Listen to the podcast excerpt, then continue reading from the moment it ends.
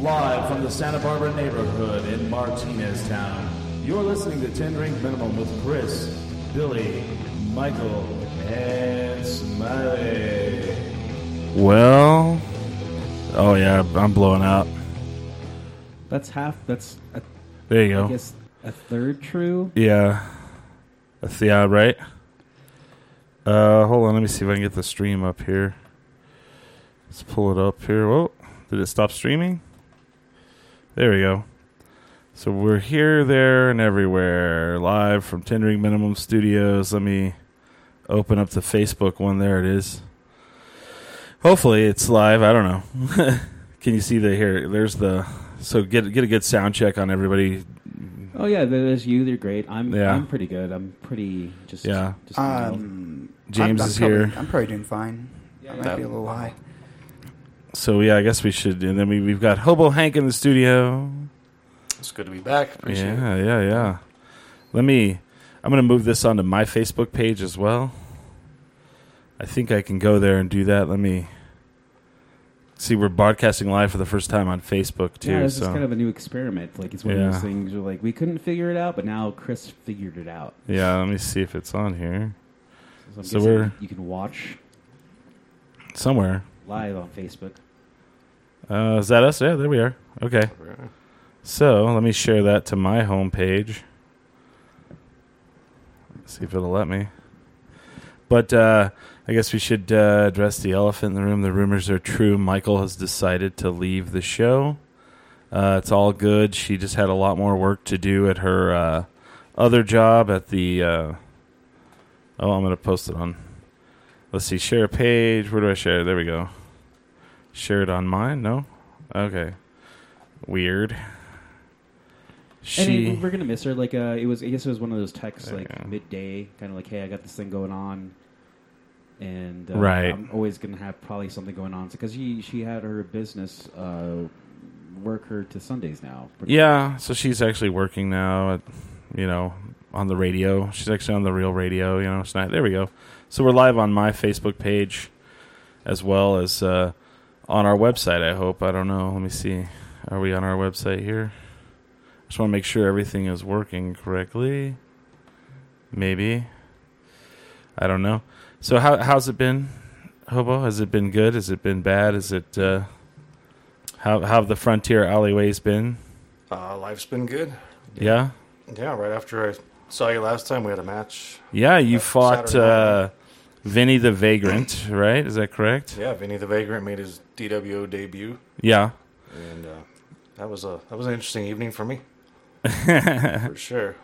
So you didn't know you were going to wrestle or who you were going to wrestle that night.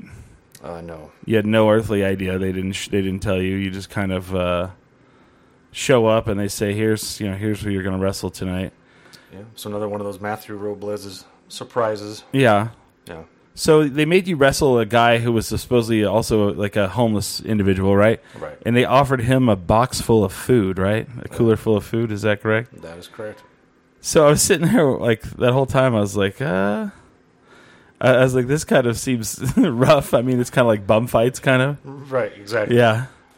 I w did you at any point were you kind of like, oh, I don't know about this? Um, it, it felt a little wrong for a while, but uh, yeah, I think it was good. You know, But you ended up helping him out, right? Yeah, you know, Ro- Robles has thrown almost every wrestler in the Southwest my way, so Yeah. it was, uh, made perfect sense to try to battle bum with bum, I suppose. Bum on bum fighting. Bum on bum fighting. I actually want to know if that whole bum fight thing's actually folded because it was really kind of big for like the Yeah. knots, and it was Did you ever watch that stuff? no. It was pretty terrible. Yeah, and, and I'm pretty sure they got sued.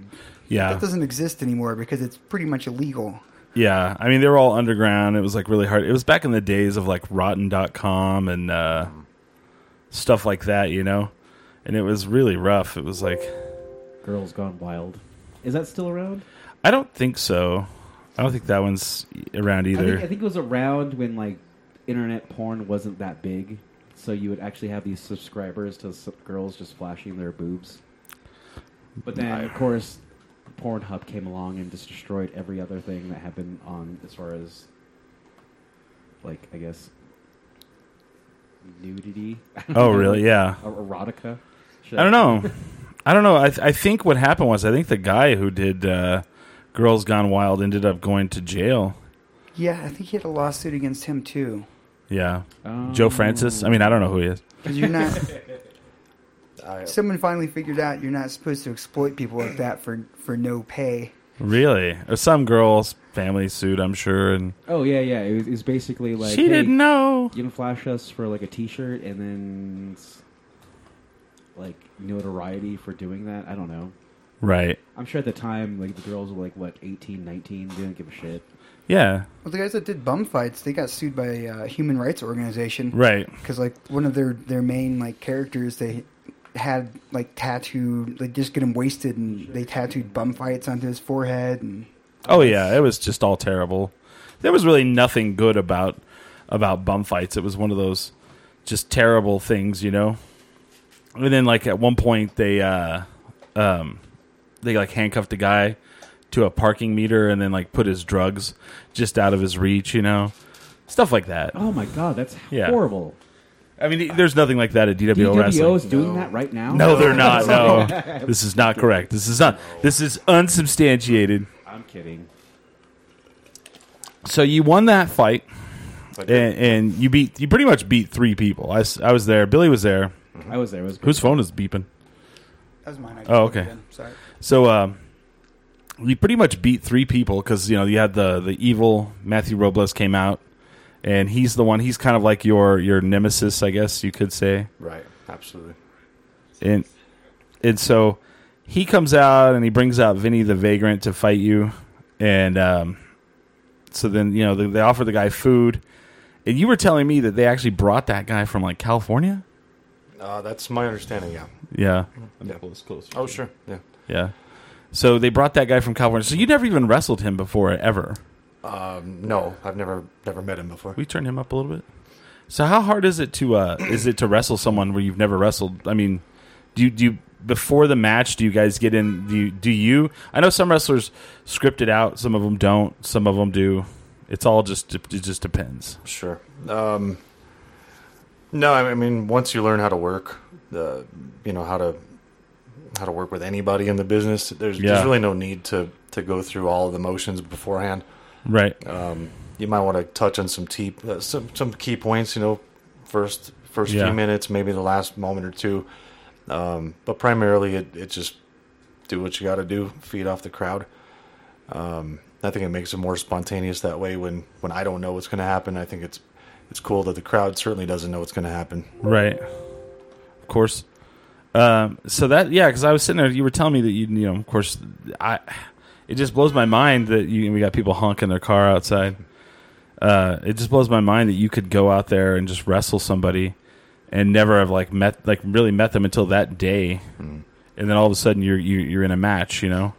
Um, it takes practice, you know, and that, that is one of the most, you know, dangerous parts of this business is you have to, you have to really rely on the promoters to bring in professionals, guys Yeah. that know how to do that, Right, right. and uh, people that you can trust, because yeah, ultimately you you really don't know who you're getting in the ring with.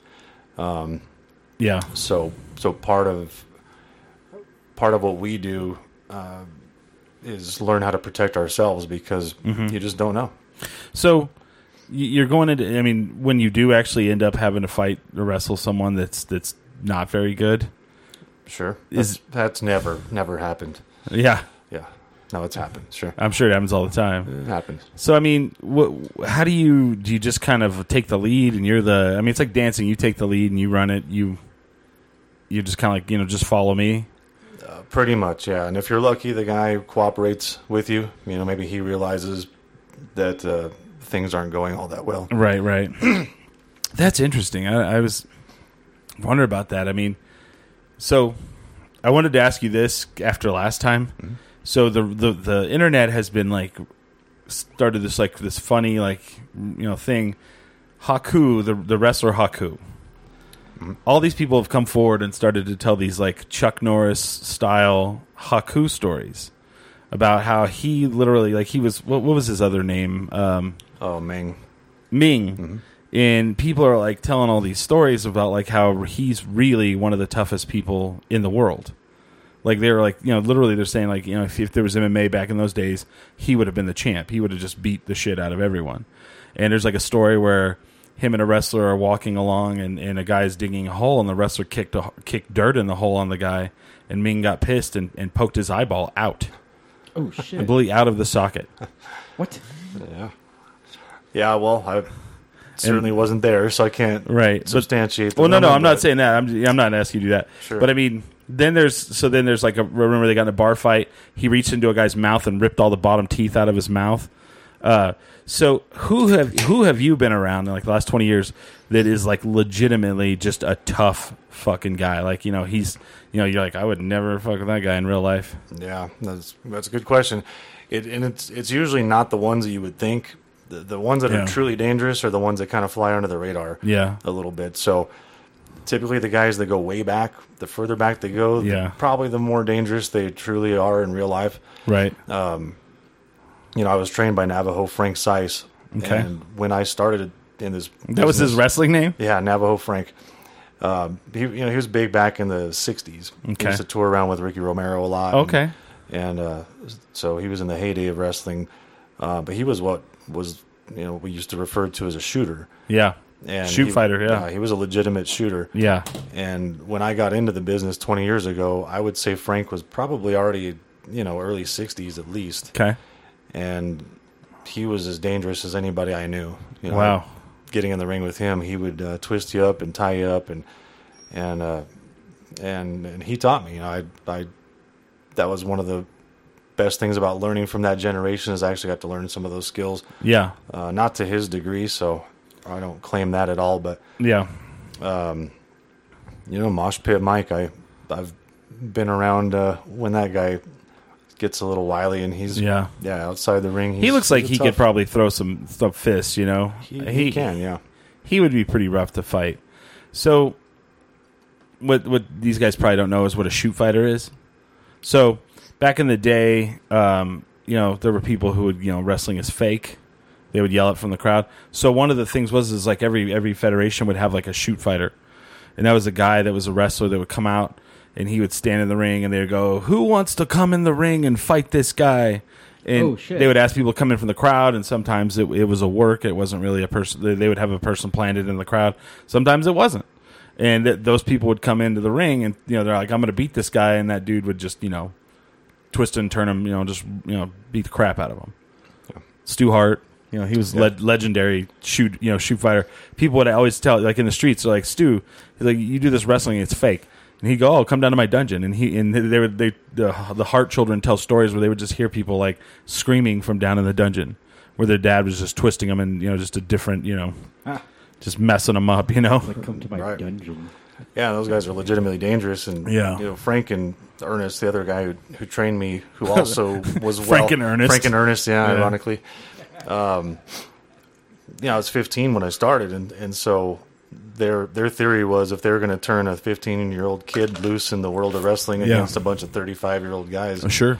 uh, and, and send me out to God knows where, that they had to teach me how to protect myself. Oh, yeah. Mm-hmm. because you don't know, you know. Uh, Well, because nine people times out of ten, you you are in there with a professional that's probably going to take good care of well, you. or you might end up in a bar and someone's like, "Oh, you think you're a tough wrestler?" And Well, and that that happens a lot. Unfortunately, yeah, people try to not so much lately in the last couple of years, but man, the early days when I was, you know, the late '90s, uh, that happened all the time. You know, people would always want to challenge you or mouth off to you because they they thought you were you know, this big tough wrestler and they wanted to see what you were made of. right, So yeah, you never know, It- and and the crowd gets crazy. Sometimes Yeah. it's the crowd that's more dangerous than the than the guy in the ring. Right. So, do you, do you have like an, any? So mosh pit Mike's one of them, Yeah, and do you have any that are like uh, from all way back in the day? That's you know when you were younger, when you first because you, you've been doing it for twenty years, right? right. Yeah, um, yeah. I'm sure I've heard a lot of the same stories as, as you have. Yeah. Um, trying to think back then, um, you know, Leo Leo Luno, he was another local. Yeah. and and uh, he he was legitimately tough. He used to compete in a lot of the tough man competitions locally. Oh wow, um, it was just either uh, boxing matches or bare knuckle boxing, yeah, and it did pit firefighters against you know police officers and then just anybody would come in and, and fight. And the guy weighed about 400 pounds. Oh, geez, Louise. Yeah. So I mean, you couldn't move him. no, no, he was he was pretty much unstoppable. But Yeah. it, it's hard, you know, in, in wrestling because you would the guys is again the guys you think might be, you know, dangerous and tough. They're they're not the ones. Right. It's usually the ones that are real quiet, unassuming, and um, you know they kind of keep to themselves. Those are the guys that normally you have to watch out for. Yeah, you guys can call in 505 715 6511. We'll take your calls. Um, so, who was the other one that was real big like that? Oh, the guy who trained Hulk Hogan. Like when Hulk Hogan went to go train the first time, they broke his leg on purpose. Hulk Hogan's leg? Yeah, yeah, they broke his leg. That's a legendary story. Like he came in and you know he was like this six foot like six guy. You know he was the bass player in a band, and uh, you know he's like, yeah, I'm gonna do this. And uh, it was like an, like Antonio Anaki was it? It was some some Japanese wrestler, Mm-hmm. and they thought he was really arrogant, so they just beat the shit. Like they they did that a lot too. Like that was a big thing when you first started was you'd go in to train, and the first thing they would do is literally just beat you up, like in the ring, like get you in the ring and just physically beat you up because they wanted to know if you really wanted to do this. Oh, yeah, yeah. Yeah. It's like breaking him in. Yeah, that was actually one of uh, the very early days. You know, ages sixteen to probably nineteen. That was my job. Oh, So, really? Yeah. So when guys would, eh, because I was small, I was kind of unassuming, you know, yeah, and and I and I worked out every night, you know, six nights a week. So, um, I I was privileged to more of the knowledge of the business than most of the other guys. Yeah. And so, when when guys would come train and try out, normally what we would do is we'd roll them around for three nights yeah, and let them kind of hurt themselves, if you will, and, and get used to the ring and just get used to the bumping. Yeah. And see if they're really going to be tough enough to take it. yeah, And then after the, the third night, then we'd bring them back. And if their attitude was good and it seemed like their heart was in the right place, then we'd start to show them some things. But yeah, if it if it just appeared that that wasn't the right fit for that person, or they just weren't going to be somebody we want to be around, um, it was my job to make sure that that was the last night they came back. so uh, I can't tell you how many guys, being 16 years old, having to twist up guys that were probably twice my age and twice my size, and um, you know every single time going into and, and, you know I- I- it wasn't it wasn't necessarily something you want to do. Yeah. And I never hurt anybody. Just for the record, I would never injure anybody. But Like Joe, send this guy out. Make sure he doesn't come back tomorrow. exactly, yeah, the promoter would tell me before I got in the ring, or he'd give me a little signal. You know, And, the thing uh, is, like, I, I, I pledged a fraternity one time, and um, there were those guys that, like, you know, would, would go, would show up, but then you didn't really want them there. So you kind Yeah, of just right. did some shit to, like, make them not want to be there anymore. Absolutely, yeah. yeah, same same theory. Turn yours up a little bit. we just uh, twist a knee or choke them out. Uh, Yeah. I don't know if you can do that in a fraternity, but Yeah, it's it's not it's frowned upon now. it was effective. Yeah. So that that's pretty crazy. So they're like, and uh, there was one guy.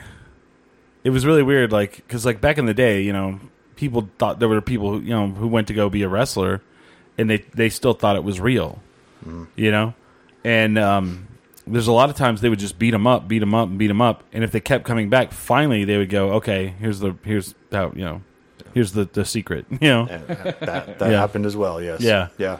They, you know, because they, they really thought that it was just you know they're going to get in the ring and they're going to just fight every night, Lit- legitimate like you know shoot fighting every night. You know, Yeah. Well, the first time, you know, again, we'd have them roll and roll uh, a couple nights, but the very first time that we would actually tangle, um, those guys would think it was 100% legitimate. oh man, And they would bring it, you know, and sometimes they're big bodybuilders or yeah, God only knows what guys with some, you know, martial arts experience. And oh no, so you never knew quite what you were going to get. oh But uh, luckily, we were we were schooled to handle that stuff. Yeah. Yeah.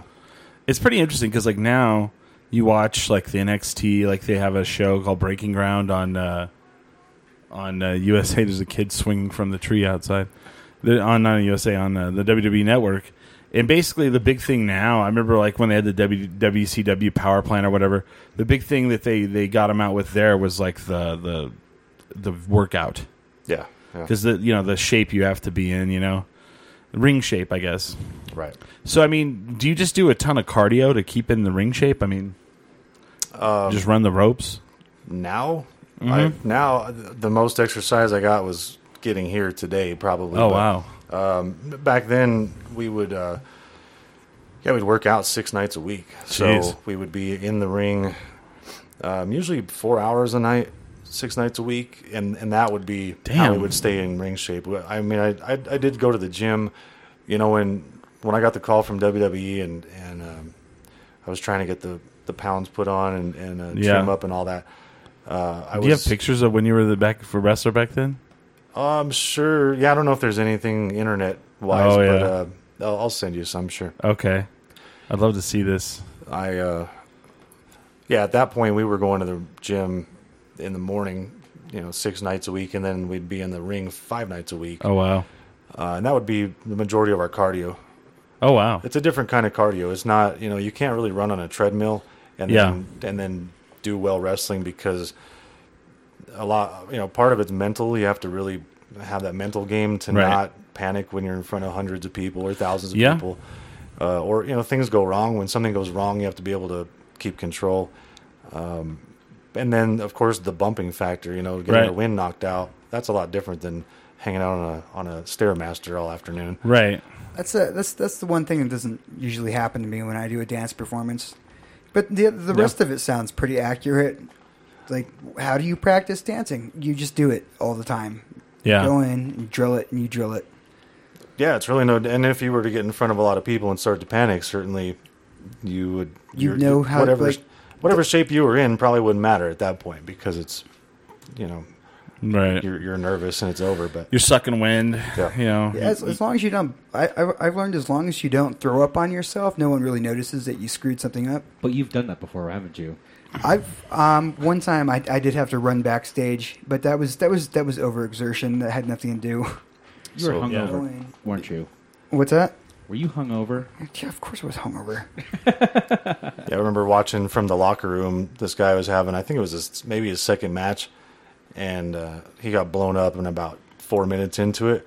Yeah. and vomited inside of his mask and it Oh. just kind of shot out through the eye holes and the mouth holes and dripping all over the place.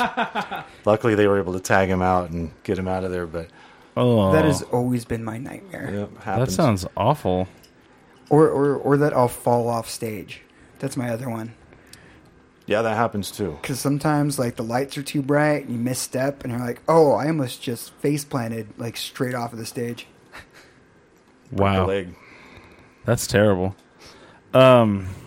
So you've got a you've got a match coming up this Saturday, right?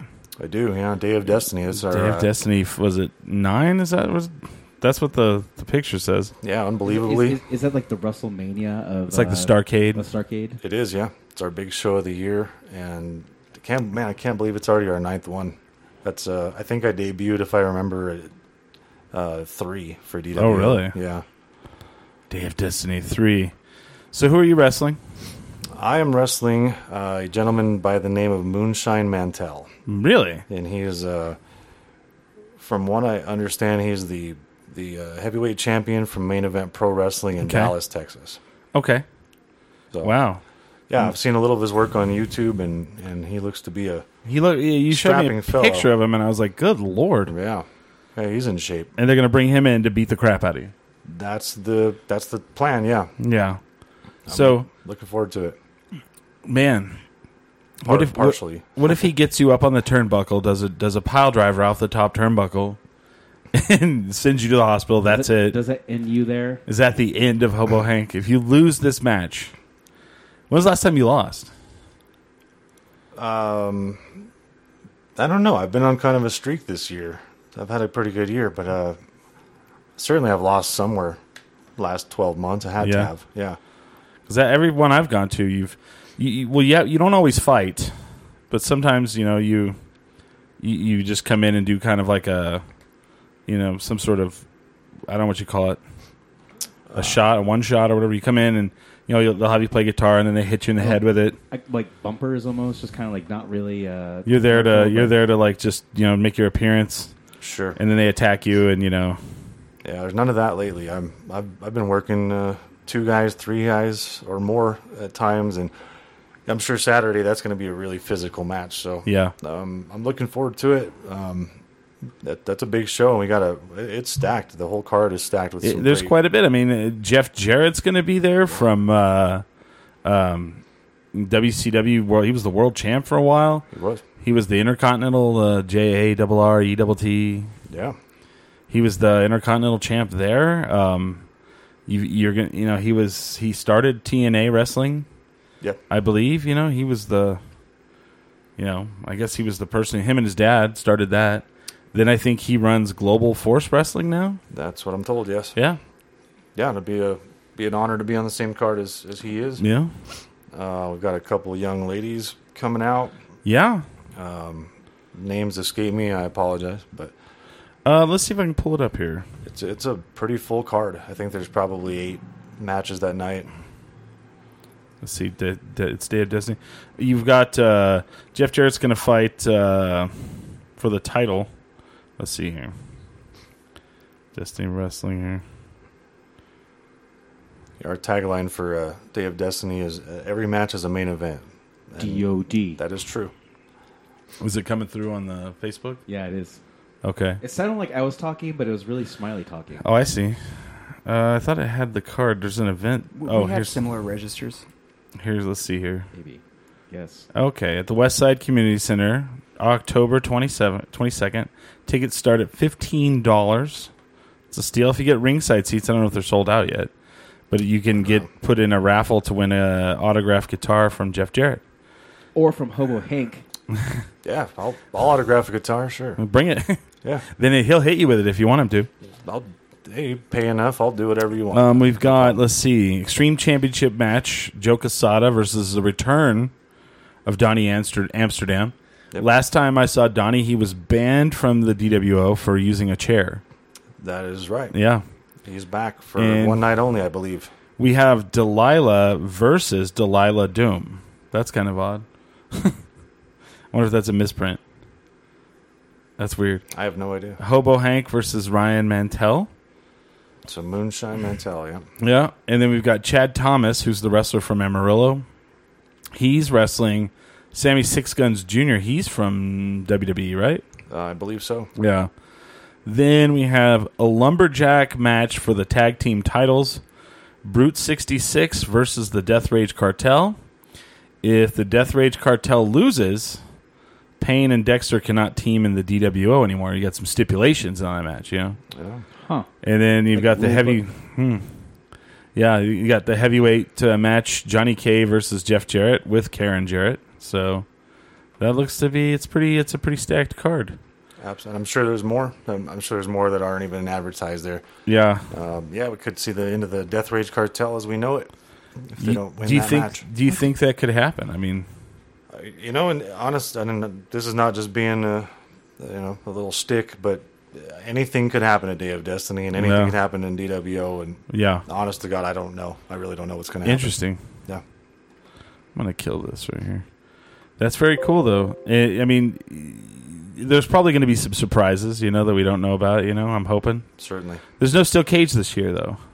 Uh, no, not a Day of Destiny. They decided to do something a little different, huh? Um, yeah, and I don't know the reason behind that. Maybe you know, just I think we we had a, a cage at Yeah. uh, six and at eight. I believe. Okay. so It seems like a big to do. Like, It took a I- long time to set it up. it's like, we need this much, like, cage, and we need Mm-hmm. this much, like, whatever polling or whatever. It just seems like. And plus, you have to make it stable for somebody to actually climb on. It just. Who do you go to for that? it's a lot of work. You gotta go to, like, Smiley's yard. and They they, they supply. built it. They built it. I don't know. I, I guess like the, the it was smaller the first time, second time they built onto it. Oh, I'm sneeze. But it was you know I don't know. It was cool though. It was a good match. I mean, but the one thing I like the one thing that's different that I've never seen. I guess I haven't seen in a long time is like uh, in that match, Johnny K won the title last year at Day of Destiny. Right. and he uh what's Dom Vitale? He chloroformed him. And I thought that Oh, was right. I thought that was pretty rough. I was like, ooh, You don't see that a lot. no. No. The most economical way to go with these like matches Yeah. are always just like the ladder ones, like the one where you have to jump on a ladder to get the belt. Oh yeah. You just have to get a ladder at that point. You don't have to build a fucking cage. yeah. Just do a ladder. Just do a ladder.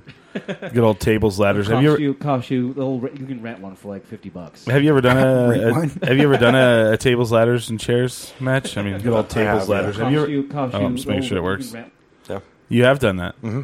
How, how scary and dangerous is that? um, I mean, as much as you want it to be, I guess, right? It's it's always dangerous. Um, how scary it is that depends on who you're in there with.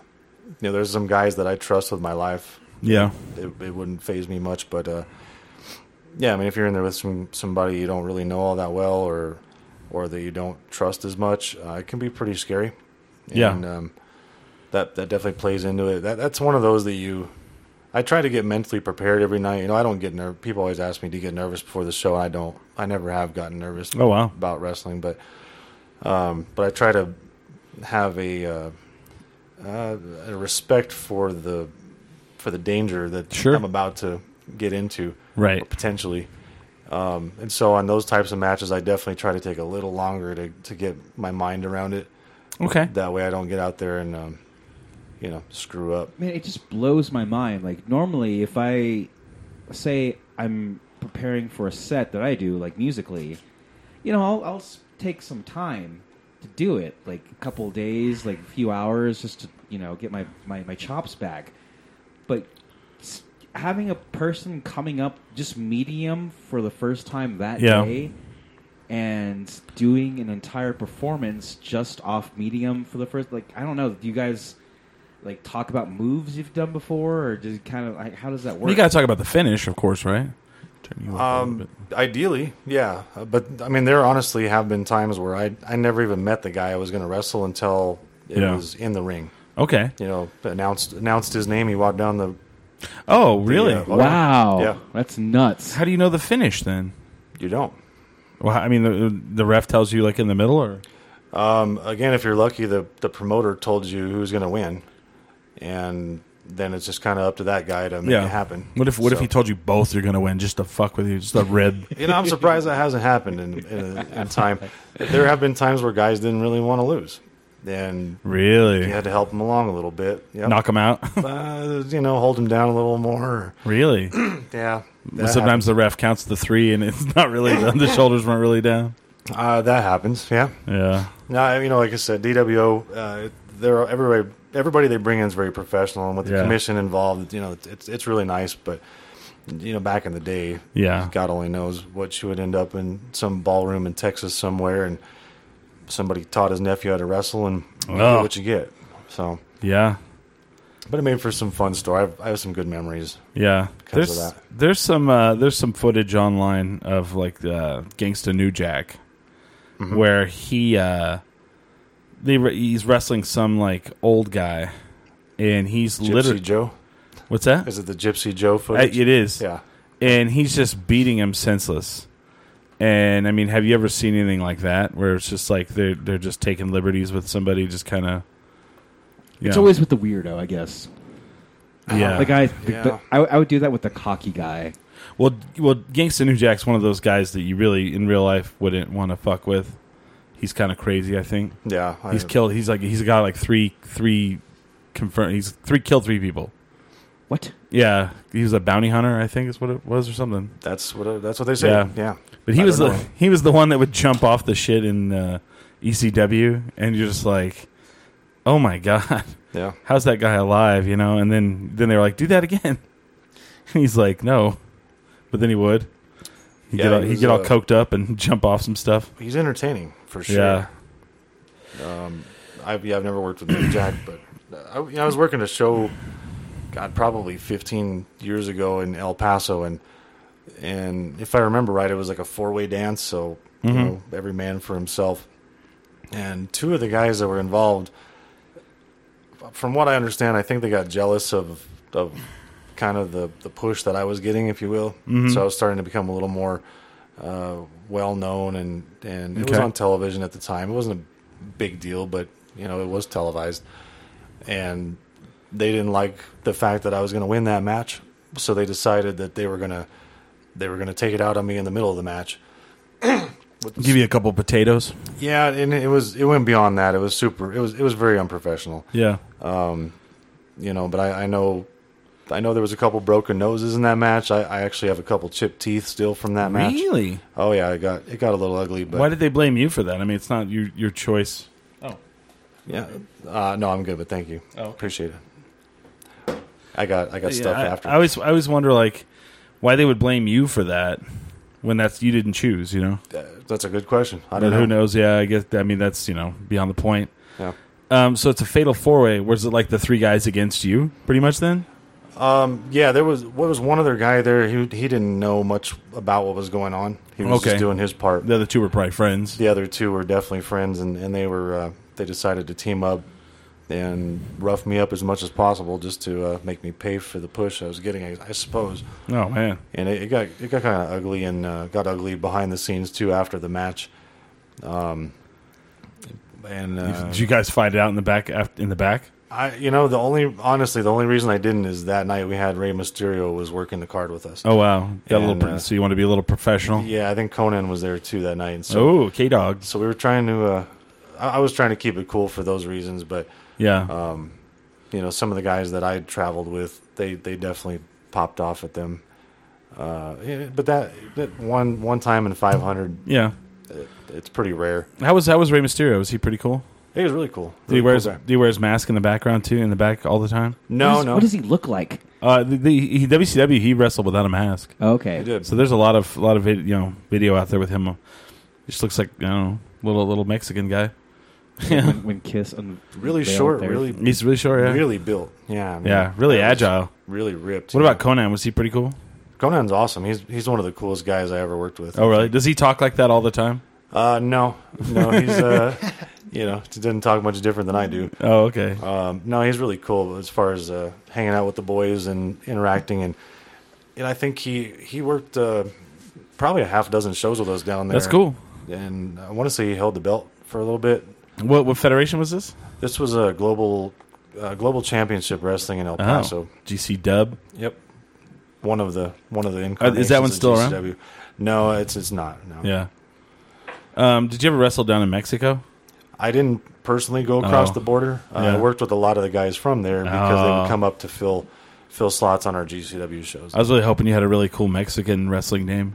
Uh, no, no, nothing like that. But Was it uh, Norman the Lunatic when he went down there? He was Suleiman Grunde. yeah, I did. I did work with Norman. Yeah? Yeah, How was he? uh, he's really cool, quiet, really Did, quiet guy. did he pass away? I don't know if he did or not.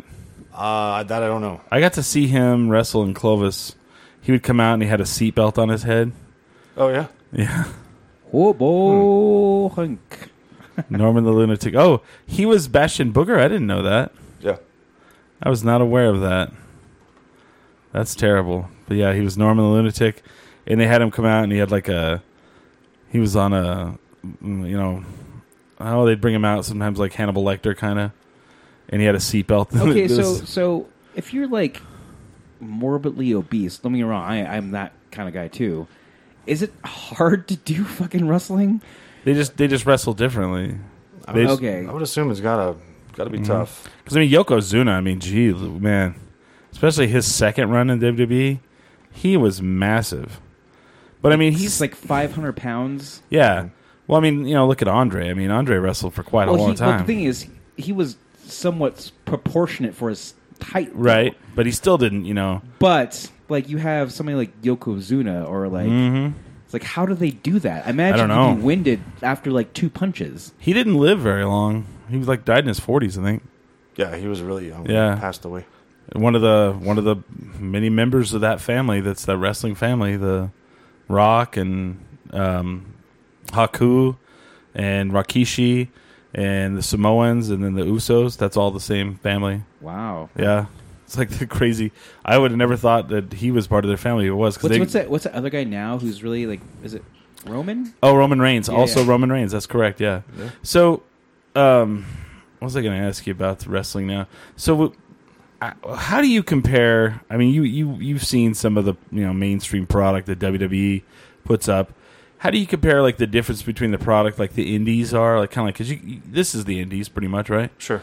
So, w- do you feel like since you're not on television, since it's not you know a weekly program that people can watch, do you feel like y- you have to E do a little more of the more dangerous stuff than WWE wrestlers would do? Um, I don't. Uh, well, that's a that's a really good question. So I don't think we have to, um, but I think some people choose to because we, we do want to leave that lasting impression. Yeah. You know, and, and we do lack. There are obviously things that we are going to lack when you compare us to WWE. Yeah. We don't have the money for the stage, Right. For the pyrotechnics and the lighting and Sure. so on and so forth. So But that's Um, fine. That's all just. I feel like that's fluff. A lot of that, you know. I 100% agree. Yeah. you know, and I think when people, some people that come to the shows, um, you know, they tell me that they prefer what we do over WWE right. because it is more realistic, it's more raw, it's more, um, you know, unscripted. right. Then you have, you know, the the minority that'll that'll tell you the opposite that it's not as polished. They don't like it because it's not as polished. It's not as Uh, it's not a product. It's not a television show. Exactly. You know, and and you know, I think I think they make the mistake of assuming that the reason is not is because of the skill of the athletes involved and in Yeah. reality more of what it has to do with is actual preparation Right. and the fact that we're just not working for television. When you work for television, it's a whole different animal. We you actually have to plan for camera angles, you have to aim moves a certain direction and have to be very aware of your surroundings when you're doing it. Wow. I never thought about that. I guess. Yeah. Yeah, it's kind of tough, you know, when you have like five Yeah. cameras you- and you have one that's a hard cam on the Right. on the one side. So you try to angle things so that that camera can see it. Right. Plus, you have to you know you have time constraints that are very very strict. Yeah. Commercial breaks. Yep. Um, During a commercial break, you do like a rest hold. Yeah, you try to bring it down a little bit Yeah. so that the commercial can breathe, and then you come back and and uh, pick it up from there. And you For the cut next in three minutes, promos. get him in a headlock. yeah, so you, you got to really have your, your stuff together for that part of it. But in, in DWO, we have a very loose schedule. I mean, we know who we're wrestling, um, but again, we don't. A lot of the times, we don't know what's going to happen until we get out there and do it. yeah. And if I walk out and the crowd is just loving every second of what's going on, it it may go a little longer than we Yeah. thought. Right. So Just like a musician, you're going to do a little bit of an encore. exactly, You're feeling it. You Exactly. get, you know. So who is it? Who have you ever like, you know, really liked as a wrestler, and then they went, you know, went on to be in the WWE or WCW, and you felt like they just screwed the character completely up. That's a- let's see. There's a Um, lot for me. Yeah, uh, a lot of them, yeah. 'Cause, I mean, the ECW. I was a really big fan of ECW. I Yeah. felt like Raven. They screwed up. I loved Raven. Raven was great. Well, you you probably liked WCW Raven. Yeah. Yeah, that's a total different animal. And He thing is he'd always lose in WCW. Right. That's the yeah. That's why I was so shitty. yeah. Mike Awesome. That was another one. yeah, I mean, we. I'm trying to think. Uh, you know, guys like Terry Taylor. Oh, really Terry had a Taylor's shot. like oh my gosh, he was such a great wrestler. fantastic wrestler. They bring him into WW WCW or WWF or whatever you want to call it at the time, and they're like, "You're going to be the Red Rooster." What? right, right. It was it was terrible, and it ruined. I mean, Luckily, he got a pretty good gig backstage for them, but Mm. it was, maybe because they felt bad. uh, you know, possibly. It, he he was such a good talent though, and it was Yeah. a shame to see him out there. And, um, man, there, that's a really good question. There's a lot of them over the years. that- Oh yeah, that have been uh, mishandled or, or even just not brought in. Um, really, I mean, any of the guys from ECW at the time, yeah. with the exception of Taz, put I him think- behind the mic, that was probably a great move. But Uh, right. I was going to say. I was going to actually say. I think they got Taz, and they were just kind of like, "This guy is not as actually as good as we thought. he's not as he's not he's not very big, No. unfortunately, but He's little." he's a good worker. Like kind of on a sadder note though, because you know, I understand like CTE is a big thing like in NFL. Mm-hmm. Imagine you have you got to have that stuff for th- older Yeah, uh, older uh, wrestlers. it's happening. Yeah, they're finding it out. Yeah. oh, that sucks. I mean, they, they, they definitely think Chris Benoit had CTE. Like, they know he did. And, you know, that could have led to him murdering his family. They don't know. But, you know, the- the people are like, oh, it's all steroids. But, they, you know, he did a flying headbutt off the top turnbuckle every, you know, every week. yeah, Sometimes probably five nights a week, probably. You know? you know that's and that's funny. We not that we never thought about our safety because safety is always a concern, but um, you know we we've taken shots that we probably shouldn't have taken for years and years. Yeah. and Oh, yeah. never really thought about it until all that kind of started to come to light, Right. and it it's made me really think about it. And Really? oh, certainly, Oh. yeah. Um, I used to take full on chair shots to the forehead God, constantly. And Mick Foley's gonna have it bad. I, I would imagine he'd have to. He's Yeah. he's uh he's put himself out there, but even teaching the younger generation now, I think that's that's starting to change. So Yeah. hopefully hopefully it stops here. Yeah. You know, when you're you know senile at sixty years old, hopefully not. Right. Well, you know, it's it's one thing I think to have a bad back and bad neck Yeah. and bad knees and all that kind of stuff, but your mental faculties you only get that one opportunity, and Right. you you, you don't want to uh, uh, you don't want anybody to leave this business i- in that way. Right. It's not good. Well, with that, is there a move that you you have have had done to you that now you're like, we're not doing that move? Oh yeah, there's a few. I mean, because like Stone Cold Yeah. Steve Austin, his career was cut short with a sit down pile driver. I mean, sit down pile driver's been done since you know, well, I don't know, fifties So maybe. Oh, with sit- Yeah. I don't know what that is. Uh, sit down pile driver. Well, if you move the to move the computer, I'll show them. Oh, well, I'm just kidding. It's just Smiley. I think it's, Smiley, I think Smiley, it's yeah. like Smiley's gonna have CTE. He has CTE now, No, it'll be- and uh, He'll be he's- file take he- care of he's, you, man. he's in his early thirties. Yeah, they. Um, the last time I, I um, got a fracture in my skull, they, they assumed I would I played Oh. uh, Yeah. football. that's a pile driver. So yeah. there's the there's the photo Oh of it. yeah, Yeah. yeah, yeah. So WWE, it's actually illegal. The only person who can do it is the uh, Undertaker, and he does the Tombstone pile driver. He's the one they trust. But so, what what would be a move that you're just like, nah, we're not doing that move? I I- you know I only take pile drivers from guys that I really really trust. yeah, and you know honestly promoters would they prefer you not to do that move Yeah. unless you are somebody that they really trust too Oh, really? Wow. so i mean i've only been called up to do it a couple times Like, you, over the you're years. gonna you're gonna take the pile driver. i've been i've been called up to give it Oh, because you yeah, know i knew how to do it but yeah. i'm i'm not a big fan of power bombs Oh, yeah. i i just uh have come too close a couple Yeah. times not Those getting up look really cool though. They do. they, they do look awesome and as long as you get your head up in time you're probably fine but yeah. Uh, I'm not a big fan of those or German suplexes. Really, you know, I've hurt my neck so bad a couple times. Oh, that see, I always wondered how that like the German suplex seems to me like it'd be just terrible. it, it can be. Well, you know, if you take it right, it, it's not that bad. Yeah. But the thing is, it, it's a really small margin of error between taking it right and taking it wrong. Right. And at this stage in the game, I just don't have, I don't have enough neck strength left Yeah. to uh, to combat that one. So I try Okay. to I try to steer clear of those. And it's it's you know it's less about me sitting there all night and telling somebody what I Yeah. will and I won't do. It's more about I know how to get out of that stuff. Oh, I so if gotcha. somebody tries to grab it on me, I probably have twenty or thirty ways to get out of it. Oh, I see. There's Yeah. not like a list back backstage moves you cannot do against Hobo Hank. No, nothing like that. I'm not. I'm not that special to anybody to to be uh, to be making those kind of arrangements. You, but you say that, but you're like the you're the superstar of the of the federation. I mean, you're the you're the face. And uh, yeah, I would say like people go to to these shows to see you. Yeah, oh, I appreciate that.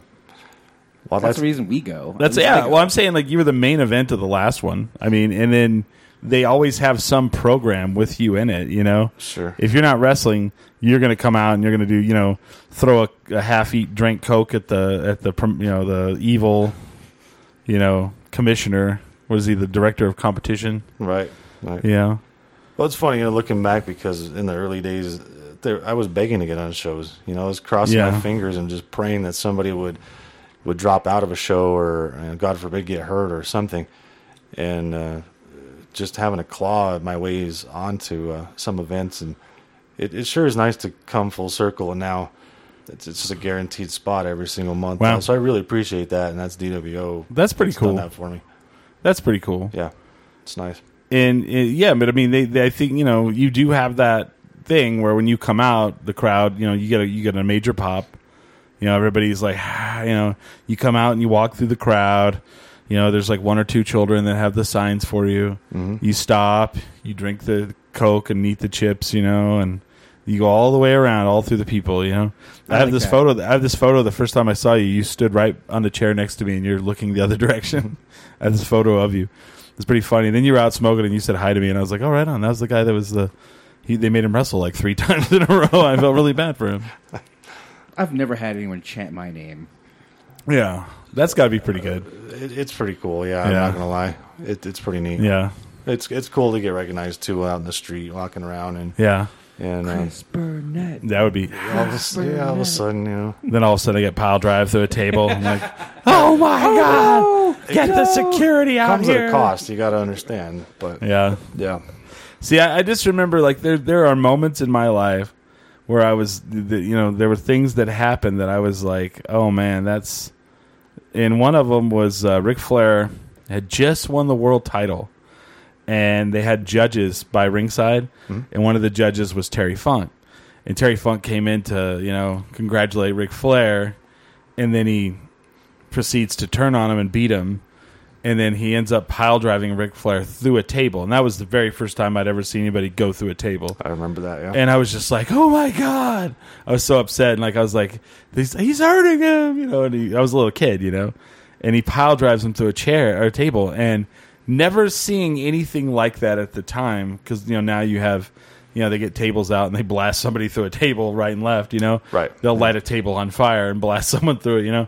But in those days, you're like, oh my God, that guy's dead, you know? Yeah. He just killed Ric Flair. it was on the cover of every wrestling magazine. Oh, it was so they big. made. Yeah, and ha- you know, have they ever done any kind of angle like that where Hobo Hank is like, you know, out, he just won, and then someone just, just, I mean, other than the they hit you in the head with the the guitar, that was pretty close.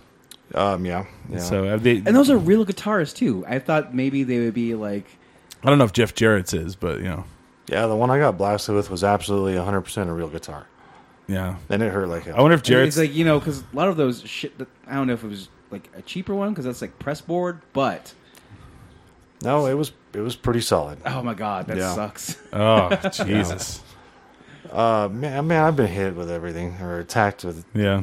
yeah. Again, 500 matches. You, you know, I don't even remember half of them, but uh, Hank, it's been eight hundred matches. yeah, you know that. Oh my God! wow. Oh my God! Boy, it could be. It's Um, happening. you know, It's some been- of the the street signs are bad. Yeah. Those hurt. Yeah. Oh, I bet there. Yeah. What about the, the the shitty metal trash can, the fake crappy shitty trash can? That that hurts too, but not in the way you'd think. Oh, okay. It's got corners on it, So- edges and seams and things. Hmm. You you would show me like ECW matches where they have the cheese grater. Is Oh, that yeah. real? Oh yeah. So they Yeah. actually cut their skin and blood comes out. Oh yeah. Oh god, if- I thought there was maybe like a trick behind. There's it. some people who do this that are just fucking insane. Necro Butcher, crazy. Yeah, He's crazy. I mean, I Controlled remember. crazy, but yeah, Yeah. I remember. Um, what was the federation? It was. Uh, oh crap! Like C CZW or something.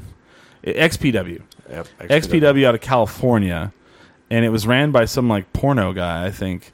Anyway, it was like very extreme, and they had an extreme death match tournament, and I think Vic Grimes won it. Yep. Anyway, I had seen like a lot of tack matches where they'll throw tacks on the floor, Oh god, fuck but no. but, but like uh, Mick Foley, he would fall in them, but he was always wearing like a shirt and he had something on under the shirt. There was some wrestler in that who was just in the little speedos, you know, Mm-hmm. and they they did a, a sidewalk slam on him right into the tacks, Oh, and yeah. he just rolls around in it. And you're like, oh god, oh, and- so. have you seen anything like It's that? like where- the guy who jump, jumps into the, the cactus Mm. just for fun. yeah, yeah. That, That is the that's guy. the guy. just to show his friends. And have you ever seen that, like the aftermath, where they're like pulling the tacks out of someone in the back, or staples, or I've, I've done all that, oh all of man, that stuff. oh my god. Yeah, no, I've seen it. Sure, oh god, how long does it take to recuperate from something like that? uh, it days. depends. Again, it's it's funny because some of the things uh, like the tax that doesn't bother me too much. Yeah. uh, Because I slammed my It's thumb. just stinging, right? I Just slammed my thumb in a car door last night, and it hurts so bad. yeah, I heard that. That sucks. Um, We don't do a lot of car door matches because of that reason. Uh, they outlawed car door matches. car doors because of fingers. Maybe we should bring that back.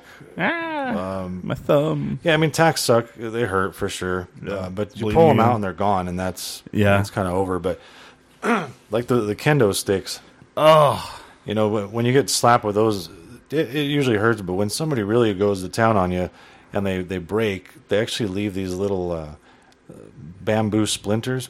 Oh God! by the hundreds. So right up and down the wherever the mark on your back is, or Oh. face, or wherever they got you, uh, there'll be these hundreds and hundreds of little tiny splinters up and down. And for days, they get caught on your shirt, and they you'll feel them coming out of your skin at just Ah. the most, you know, inopportune times. Will be playing with a kid or you know driving somewhere. Oh, okay. and- So, okay, so here's the thing: like top three things to be hit with. Not top thirty. We don't have that kind Top of. three. Uh, top three worst things to have to Let's wrestle let's with. let's tease that for the second hour. That's perfect. Yeah, the top three things, like the worst things. The top three things that hurt the most. Mm-hmm. I'll think about that. Your band's called McAdoo. It is called McAdoo. Yeah. M is it M A C? Yep. Ah, are you, s- did did that guy ever call you about being a drummer? No, not yet. so if Ah. he's watching, give me a holler. Okay, Still looking. That was a great show, by the way, the other night at the launch pad. that sure Very was. cool. Yeah, Roger Klein and the Peacemakers. yeah. Why would this not come up like that? McAdoo. Yeah. You don't come right away. M A C A D O. Uh, But I, I got DOO. asked to play Russell Pyle's uh, DOOY? City Runs party uh, here Oh. on uh, twelve M A- eighteen. Sorry, M-A-C-A. I have a show um, that? at Broken Trail Distillery on the 28th for the Dogtoberfest. I'm the only performer now. So that's two hours worth of music. And Yeah, it's- but hopefully it's band. great fucking spirits. It's great hangs.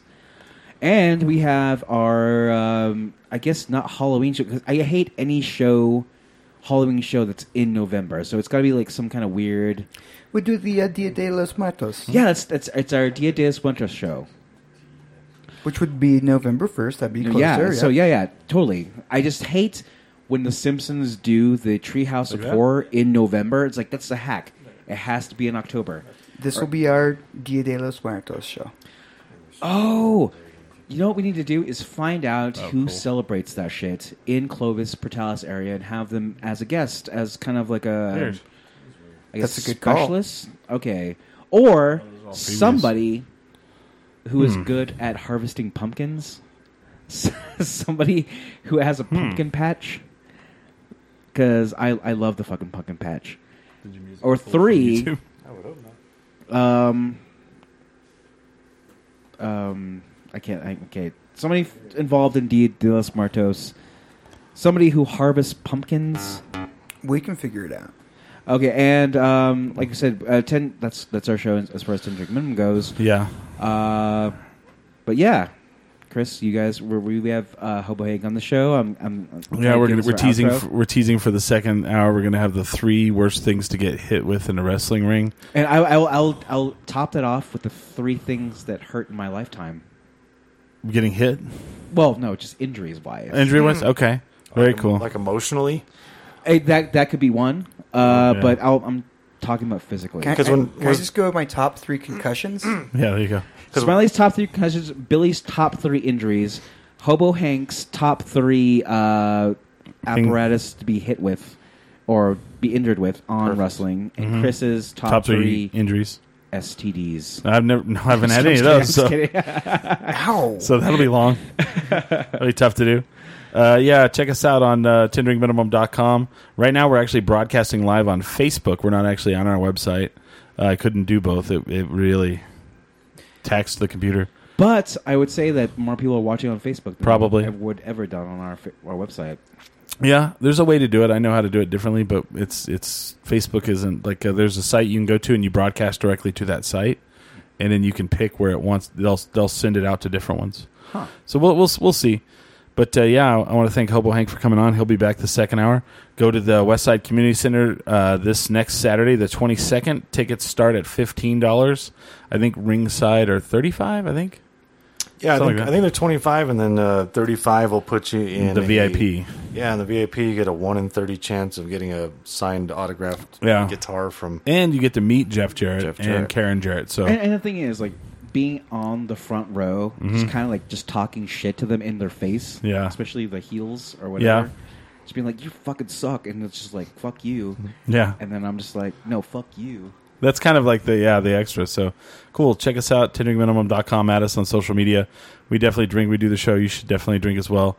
But always remember, never, get, too drunk, to jerk. tinderingminimum.com.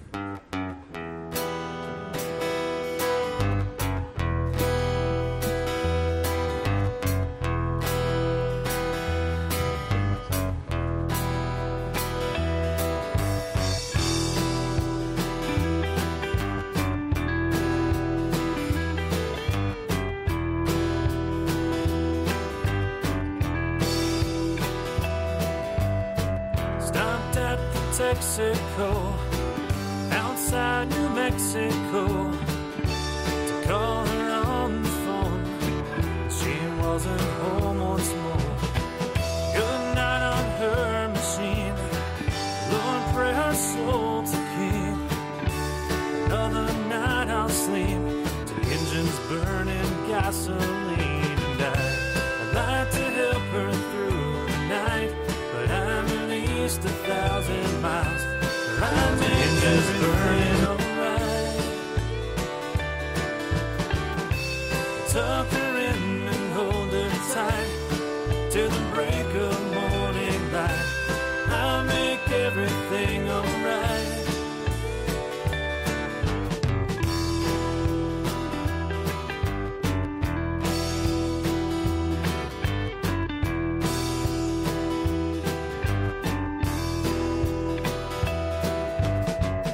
It's lonely on the road. And I'm lonely on the road.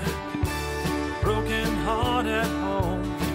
It's a heavy load to tow. And I, I'd like to help her through the night. But I'm at least a thousand miles.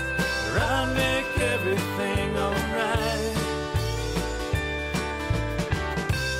Tuck her in and hold her tight till the break of morning light. I make everything alright.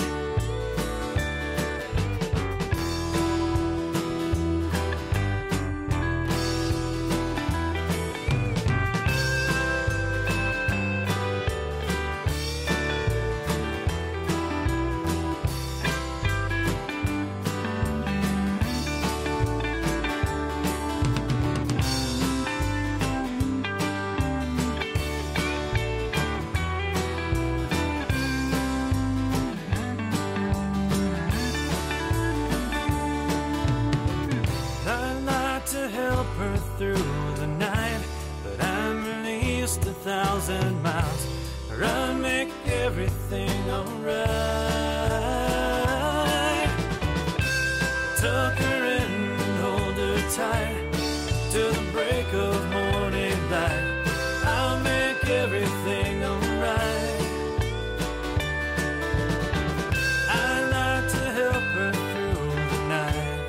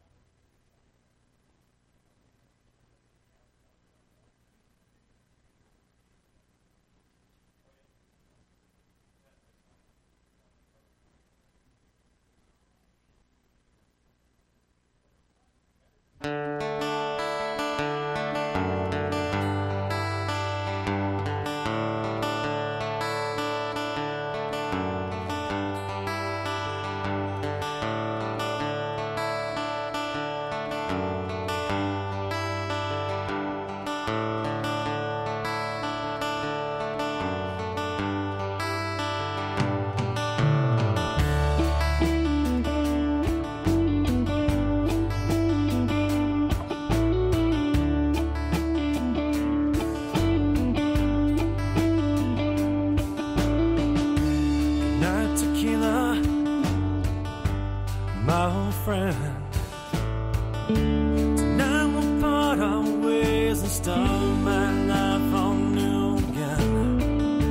For in the morning, beneath my head, to keep my heart from running back to her once again. So lay me down to sleep. Well, pray sanity I'll keep For a better off alone Than dreaming of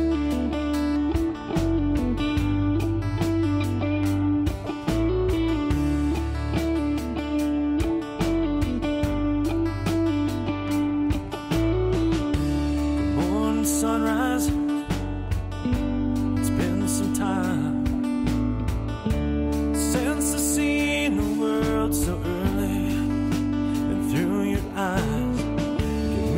attention. Send me a sign. Keep me from getting lost and winding up with her tonight. So lay me down to sleep. We'll bring sanity out, keep. I'm better off alone than dreaming of.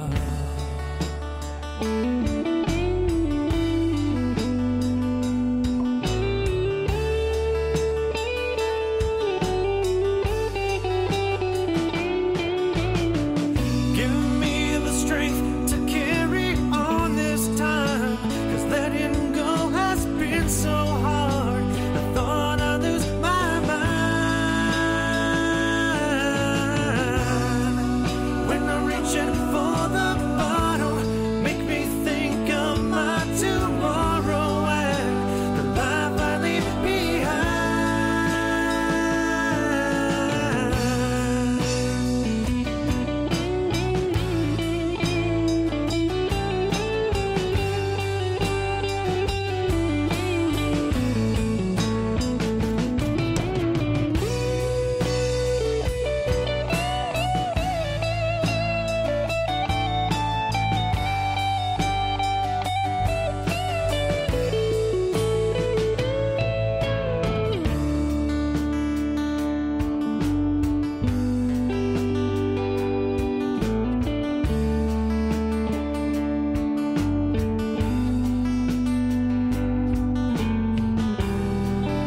So lay me down to sleep.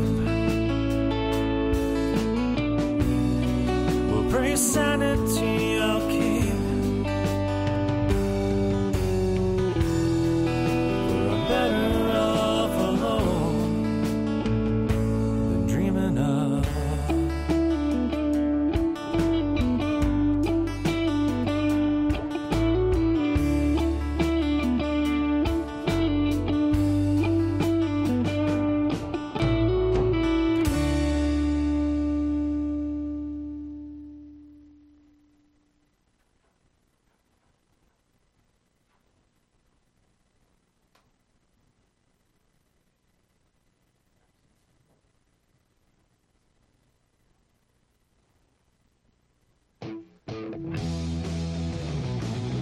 Live from the Santa Barbara neighborhood in Martinez Town, you're listening to 10 Drink Minimum with Chris, Billy, Michael, and Smiley. Uh, yeah. We were live back tendering minimum. Smiley didn't hear the less than a minute thing, I guess. so he's stepping in. Uh, we're still b- coming back here with Hobo Hank. Billy's here. And welcome to our new like broadcast on Facebook. I kind of like this Yeah. better. yeah, did you see it? I did, and Yeah. I, I would open up every time, and it's we're yeah, there. Nice. We got people sharing on Facebook. People, Yeah, we got like three shares so far. So you know, Hey, you're gonna be Facebook famous at least. You know, three. It's a lot. three, three shares. No, it says we've had at least 58 unique viewers. It tells you. That's excellent. I actually like that. It tells you the stats. It's like 82 video views, so somebody's come back a couple times. They're like, oh, I saw it shared again. Yeah, And so- someone had to view it. Yeah. So we have uh, DWO, uh, wrestling superstar Hobo Hank on the air. And that was just your band that we played for the break, McAdoo. Yes, sir. M A C A D O O. You can go on YouTube and check out their stuff, you know? Yeah, come give us a listen. Yeah. So we were going into the break and we were talking about top three things you don't want to be hit with in a wrestling match. do you want to do you want to tell us about that? Yeah, i mean, Well, I mean, there's really hundreds of things you don't want to be hit with in a wrestling the match. big- the but- big- Not, Stuff not like- even hit with just the most the top three painful things. Yeah, that are used normally in a match. Yeah. Um, so uh, number three, I'm, I'm gonna go with the street sign.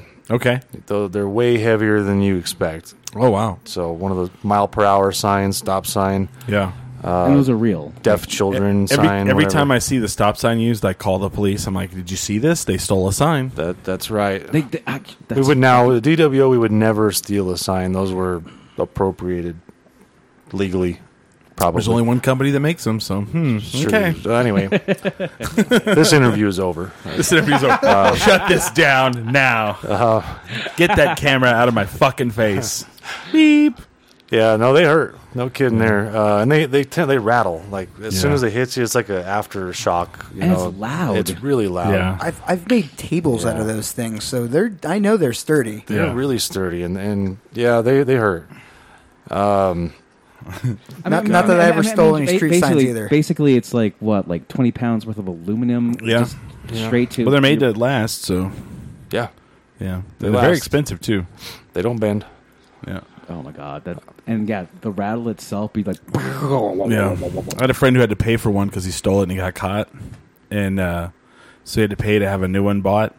And there's only one company that makes them because they have the trademark on the the the paint, the paint scheme, and then the shape. the, the even the design maybe. So, so it's a racket. Oh yeah, How much does that run you? uh, it depends. Like a normal stop sign, I think is a couple hundred bucks. Wow. Yeah, Wow, good to know. Mm-hmm. So you really don't want to use those in wrestling. yeah. Man, number two, barbed wire. Oh, Whoa! Barbed what do you- wire. how does that work? you don't. So you, have you ever come out wrapped in barbed wire like the Sandman used to do? Uh, I've done a lot of, uh, you know, where like they'll wrap a, they'll unfortunately wrap a street sign with the barbed wire or, Yeah. or the chair A or table. bat or, you know, something Yeah. like that. Um, or, you know, just you have a piece in your hand and you'll swing it and hit somebody. And that was working a, a show one time in Amarillo. And Amarillo? Amarillo. Um, and the, the idea of the match was they had a belt up in the rafters of the of the venue there, Yeah. about you know 15 feet off the ground or whatever it was, and we had to climb up into the rafters and kind of monkey across the these, these rafters to get the belt, kind of like a ladder match, but there were no ladders. Kind of like the X Division stuff. Yeah, exactly, exactly like that. Okay. And uh, about four minutes into the match, I had a, a spool of barbed wire, like this, you know, little ring of it, and I went to swing it and hit the guy in the head with it, and the the barbed wire spun around and it it just cut me from one end of my hand all the way Oh to yeah. the other. Yeah. laid me wide open. I have lots of barbed wire scars. It was awful. Yeah, and I couldn't to finish the match to get across uh, trying to, you know, monkey bar with a wide open hand laceration was a Oh. little rough. Ouch. For So those listeners like out of the state, um, I, I deal with a lot of goat heads, and that's painful. But Yeah. barbed wire, I can imagine that just being like excruciating. it's Yeah. really unpredictable. The barbed wire not as bad as goat or w- worse than goat heads. Wor- worse than I, I, yeah, they're worse than go aheads. Um, and then, Though I do in- interact with goat heads way more than barbed wire luckily I do too these days. But I mean, I, I'll, I'll still do it. It's fine. But uh, you just it, you, you know you get hit with it and. Uh, it, it can be unpredictable. You have no idea I- what's going I to happen. grew up on But a it's- farm. It's, it's, like almost like getting stabbed. Pretty much. Yeah, yeah. It just well, barbed wire. i I grew up on a farm, and uh, we built a lot of fence, and I have a lot of scars from barbed wire. But I'd also like run and, and like bounce off the barbed wire like it was ropes. Sure. yeah. Did you really? Yes, I did when I was a kid. Yeah, and uh, you just kind of know where to hit it, and you know you won't you won't actually it won't actually go into you. But when barbed wire actually does go into you, it does not feel very good at all. No, it tear, It's- tears you up. It does because it's like it's like splines that are like different angles, you know. And, we, you- we roll it around you know, the objects. So Yeah. There's really not a good way to go on it. Nope. Um, I mean, it's not razor wire, but it's still pretty fucking bad. right. You know, and everybody assumes that we cut the ends off or dull them or well, that's not. We Nope. just we just Why? So they Home would- So Depot take they it would apart. go in harder. I, yeah, I don't. I don't know why you'd want to do that either. Ugh. We, Yeah, we, and we you just, could tell that. we just unspool it. If we're lucky, it's new. You know, that's Yeah. that's kind of a requirement. But How many how many tetanus shots do you get after that? uh, you know, the ir- irony of the whole thing is, I'm actually afraid of needles, Oh my! so I try to goodness. avoid the whole doctor hospital deal. So you've you've been in a barbed wire match, but you didn't get a tetanus shot afterwards. Mm, no, Wow. He says it's new wire though. it's, That don't it's matter. usually new wire. Yeah, yeah. Yeah. Usually. I'm, I'm, I've been lucky. Wow. Um that's so barbed wire number 2. Number two, and then uh, yeah, number one on my list anyway is is glass, broken glass. Oh, Oh my god, that that would be the worst. glass bulbs and whatnot. Yeah, yeah. Really, anything with glass. We uh, we did a show here a couple years. It was here in Albuquerque. It was uh, probably 2011, and it was called Bound by Violence. Oh wow. And the uh, the guy I was wrestling put my head on top of a pile of broken glass on the ground, and my head was turned sideways, so the this part of my head was on the ground on the on the concrete, broken glass underneath, and he stepped down on it and twisted my head back and forth yeah. and these big cubes of glass. They look like windshield glass. I don't really don't know what they were from, but Yeah. they uh, they exploded and they they lacerated this artery completely. Oh, gosh. There's an artery that runs right through your temple, and um, you know I was just bleeding to death within moments, uh, and uh, it uh, luckily luckily I s I I finished the match really quickly. I rolled in, rolled him up, pinned him down, and then uh, th- we had medical on standby. So they, they put me back together and got me over to Whoa. the hospital to get some stitches. But uh, same night, you know, we had some other guys did some matches with the glass, and it's it's dangerous. Yeah. I don't think we'll ever see those again. So no, so no, uh, no Yokohama death matches for you then, huh? Uh, not well, you know, I, I'll never say never. There's n Yeah. really not anything I won't do, I don't even but know what that means. so the Yokohama death matches are uh, frontier martial arts wrestling. uh, I don't think they're around anymore, but they used to do. I'm, I'm showing. I'm, I'm putting them up uh, for you on the on that screen. So they they they remove the ropes, and they replace the ropes with barbed wire. oh, and then there's as you if you can really look down here there's like a piece of plywood here and it just has like unspooled just bundled like just bound up barbed wire on it so people can fall into it right and then sometimes what they'll also do is they'll just slide in some uh some um uh, what do you call them light bulbs in into the barbed wire so you fall onto the barbed wire and bust the light bulbs no. yeah. Oh yeah. Yeah, look at this one here. There's a guy getting hit with light bulbs. So yeah. I guess I've hit a man the, with a the- light bulb. the- it's a the- lot the of fun. dangerous thing about that is just the gases coming out of the light bulb. Right. Like You inhaling. try not that to shit. inhale it, yeah. yeah, Oh, there you go, right there. fire. You know, fire extinguishers. I, I forgot about that, but There we you go. didn't realize what those would do if you sprayed somebody with a fire extinguisher. Uh, depends on you have to have the right kind of fire extinguisher. We learned that. Yeah. Yes. Apparently, Yeah. it removes There you all the go. oxygen within a pretty good radius, and It it actually kills oxygen. it, it does Yeah. quickly. And you get that in your lungs and it can kill you. Fuck. Oh, so you had that, and then it, it's it takes forever to get out of your system. Like you get it, I like you. I threw up whenever uh, I used to run apartments, and some kids blasted the fire extinguisher out, and uh, they threw up. I came in the room and I inhaled it because it's very fine powder. Like you can't vacuum it because the filter it'll go through the filter, and that also blows it up in the air, and you're like, whoa because it gets in your system and it starts it just gets in your lungs and starts killing oxygen so you can die so yeah did it did- you did that in the ring We we did, yeah. oh boy we learned. yep so no yokohama death matches for you Well, I'll do it. It's got to be the right guy. Got to be uh, gosh right situation. But yeah if you read if you really want to read the a really great story about the yokohama death matches it's the mick foley his first book where him and terry terry funk fought in the King of the Deathmatch tournament, you know.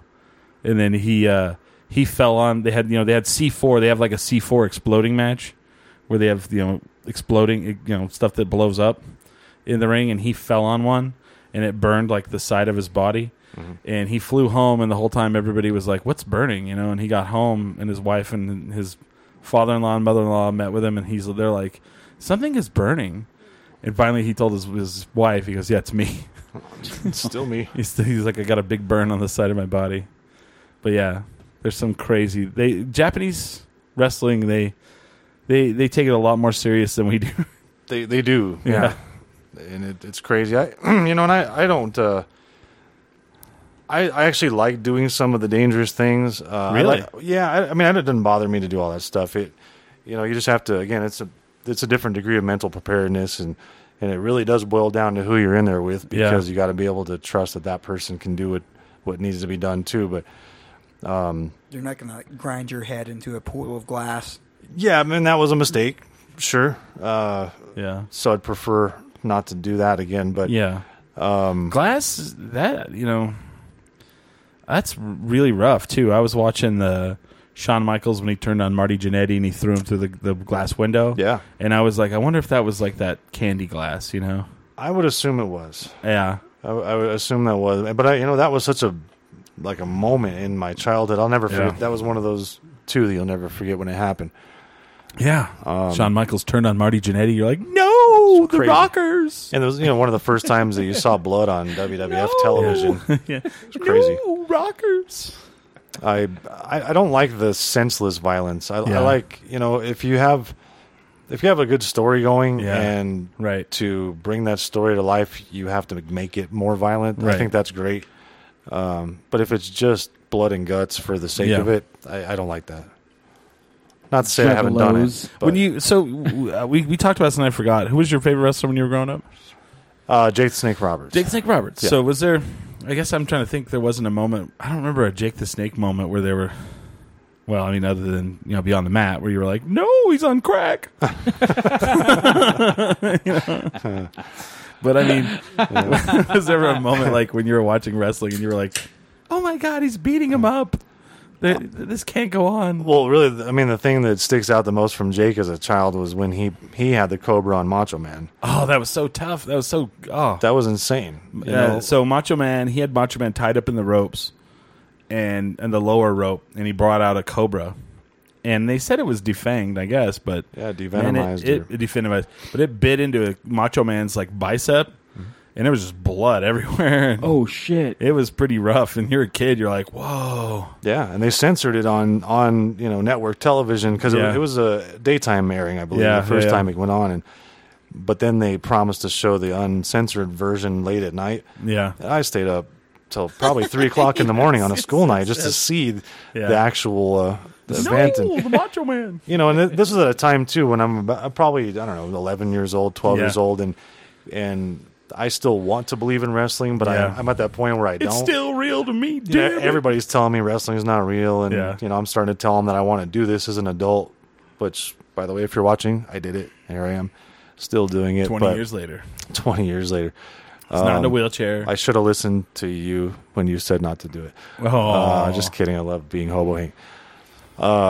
Um, but uh, yeah, it was crazy because you know how do you, how do you even justify that? It Yeah. it, that was obviously real. It yeah, really happened. So yeah. uh, it, it, that really blurred the lines for me in, in one of the biggest ways that I remember. I remember the big Jake the Snake Roberts thing that I'll never forget in my entire life is when Ravishing Rick Rude, he would come out and before or after the match, after he'd won, he would pick some woman. First of all, Ravishing Rick Rude had the best pre-match uh, Mike Mike little interview Oh yeah, he'd be like, "I'm gonna need all of you Milwaukee cheese eating, beer guzzling, sl- fat slobs to shut your mouths while my music plays, so I can take off my robe." You know, and the crowd is just like riotous. You know, he he would just completely just you know, and it was always you know, all you sausage eating Chicago fat pigs need to shut your mouths. You you obese Yeah. per capita fucking state of the union. Fuck you. Yeah. It was always something like that, you know. Yeah. And uh, so, ravishing recruit after after the match, they would pick out a woman in the crowd, and he would kiss them. He would make out with them, and he picks out Jake the Snake Roberts' wife. yeah. And Jake runs out and beats the crap out of uh, Rick Rude, and then pulls his pants down Right. and they had to censor that. And when I was a kid, at first, I you know I didn't you know I didn't I was like, wow, is this did this really happen? You know, it was almost it, it kind of did blur the lines as well, of like, was that scripted or was that you know, holy cow, you know. Sure. Did he act because he because he pulled Ravishing Rick Rude's pants down, and I assumed that that wasn't supposed to happen. But then, then you know, of course, they feuded, and Ravishing Rick Rude got a picture of of Jake the Snake's wife and put it right in the crotch area of his pants. You know, Yep. so that was you know, that was, that was a good feud though. It was a great feud, and, I and loved I loved that one. it was just uh, it it really illustrates the difference between then and now, and and you know the amount of action that it took back then to Yeah, to really captivate the audience, and it's not because the audience was simpler, it's because the stories were told better. yeah, Now you know these guys are pouring out hundred moves a night on Yeah. the television. and High spots. yeah, high spot after high spot, and a lot of times they're not getting any story across. Right. The real masters in this business can do Yeah. very very little in the actual ring and tell you uh, an epic story uh, and really keep you captivated and and that's that's an art form that's almost lost in in this generation. No, that's sad. And, and, and you know, do you feel like that's always said though to the next generation, or that's just really how it is? And I, I I definitely think that yeah every every generation thinks they did it better than the Yeah. one that comes after them and. Um, and there, there was definitely more action in the '80s, you know, '70s and '80s, than there was in the '50s and '60s. But, but the evolution uh, i- is is amplified much more so in the you know in the new millennium. Let, let me ask you this: Do you, you haven't really watched much of the NXT, right? No, very little. So NXT was created by Triple H, and it, it's like a training for. they- They'll find people, bring them in under contract, and then they'll train them. And if they they either make it or they don't. Well, Dusty Rhodes was a part of it. He was like the promo guy. He taught him how to do promos, you know. So, in this day and age, how do you feel about that kind of like I don't want to say it's because like one of the byproducts I feel of like the earlier part of it is is too many of the wrestlers look the same. Yes, They have the same look. You know, they all come out. They have like speedo tights, the little speedos. They have boots that come up to their knee, and they all kind of have the same physique. I really feel like. How do you feel? Kind of like that factory, like just pump out like you know, wrestler after wrestler. Well, it's got to work at some point. Well, they and they write the sc- they write the scripts for them. They don't actually do their own promos. right. You gotta think there's like some kind of um, like focus groups. Like, what Mm-hmm. do you want to see? I want to see the fucking rip dude with the whatever the. Well, boots. Vince McMahon loves the Rip Dude. Yeah, he's pretty He's much the a big focus fan of the group. But they do draw in kind of the alt uh, viewer, which is me. When when I do watch it, I'm I'm a big fan of the the Wyatts, I guess. Yeah, which aren't the cut Perfect. guys. yeah, yeah. They're just See, like kind best of thing. fat. And that's a perfect example of like wrestlers that got through that aren't that image. Then people are like crazy for them Oh yeah, that, that's me. because he tells the story.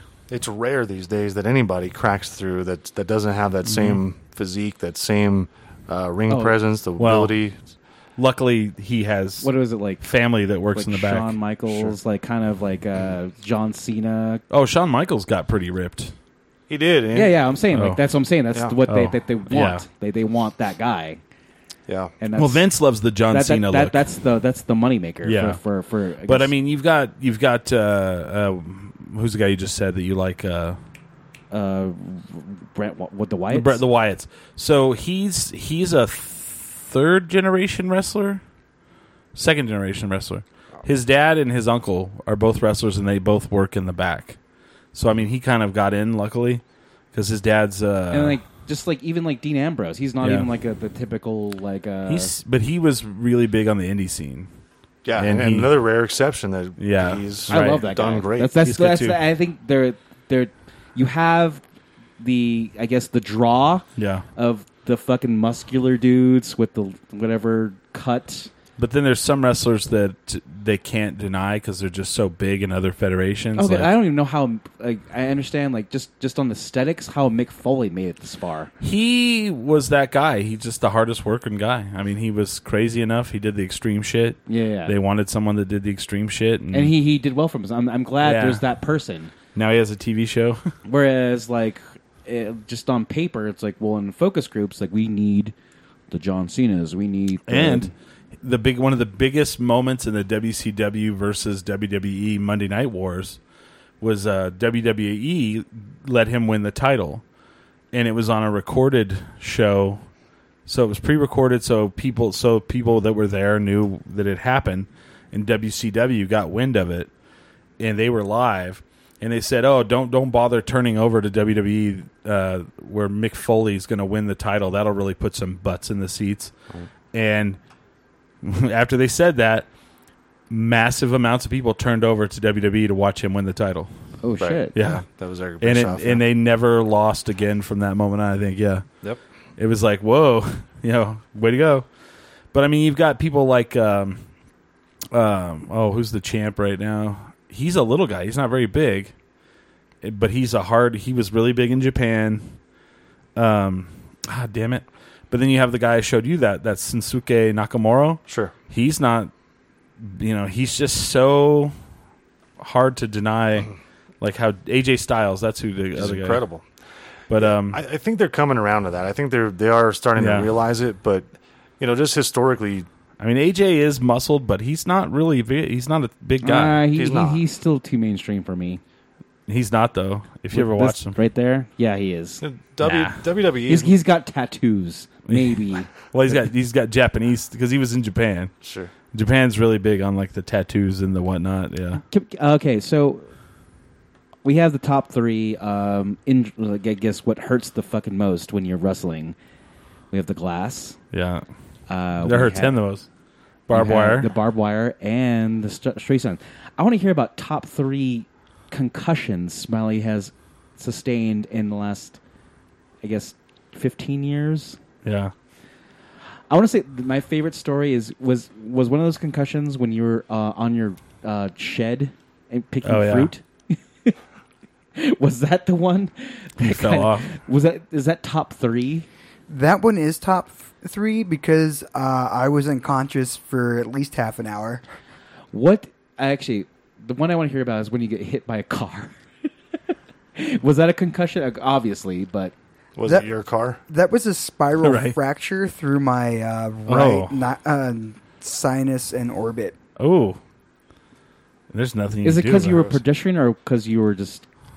That's because I was on my scooter and a car stopped right in front of me, just screeched on their brakes, and um, yeah, scooters don't have like the same sort of brakes motorcycles do, or other vehicles.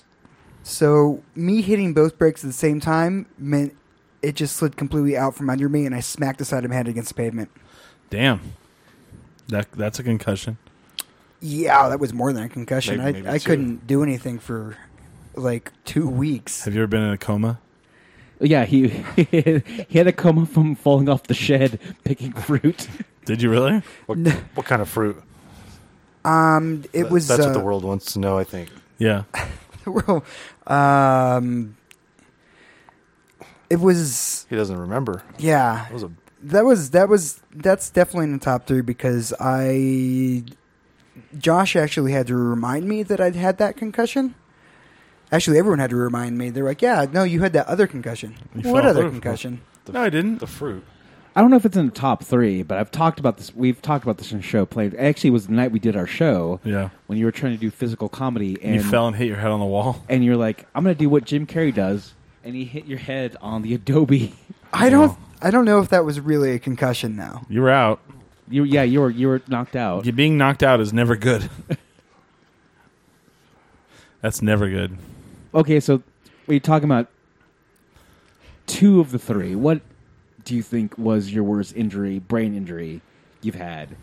Oh, the worst one was definitely that spiral. Um, I had a subdermal hematoma.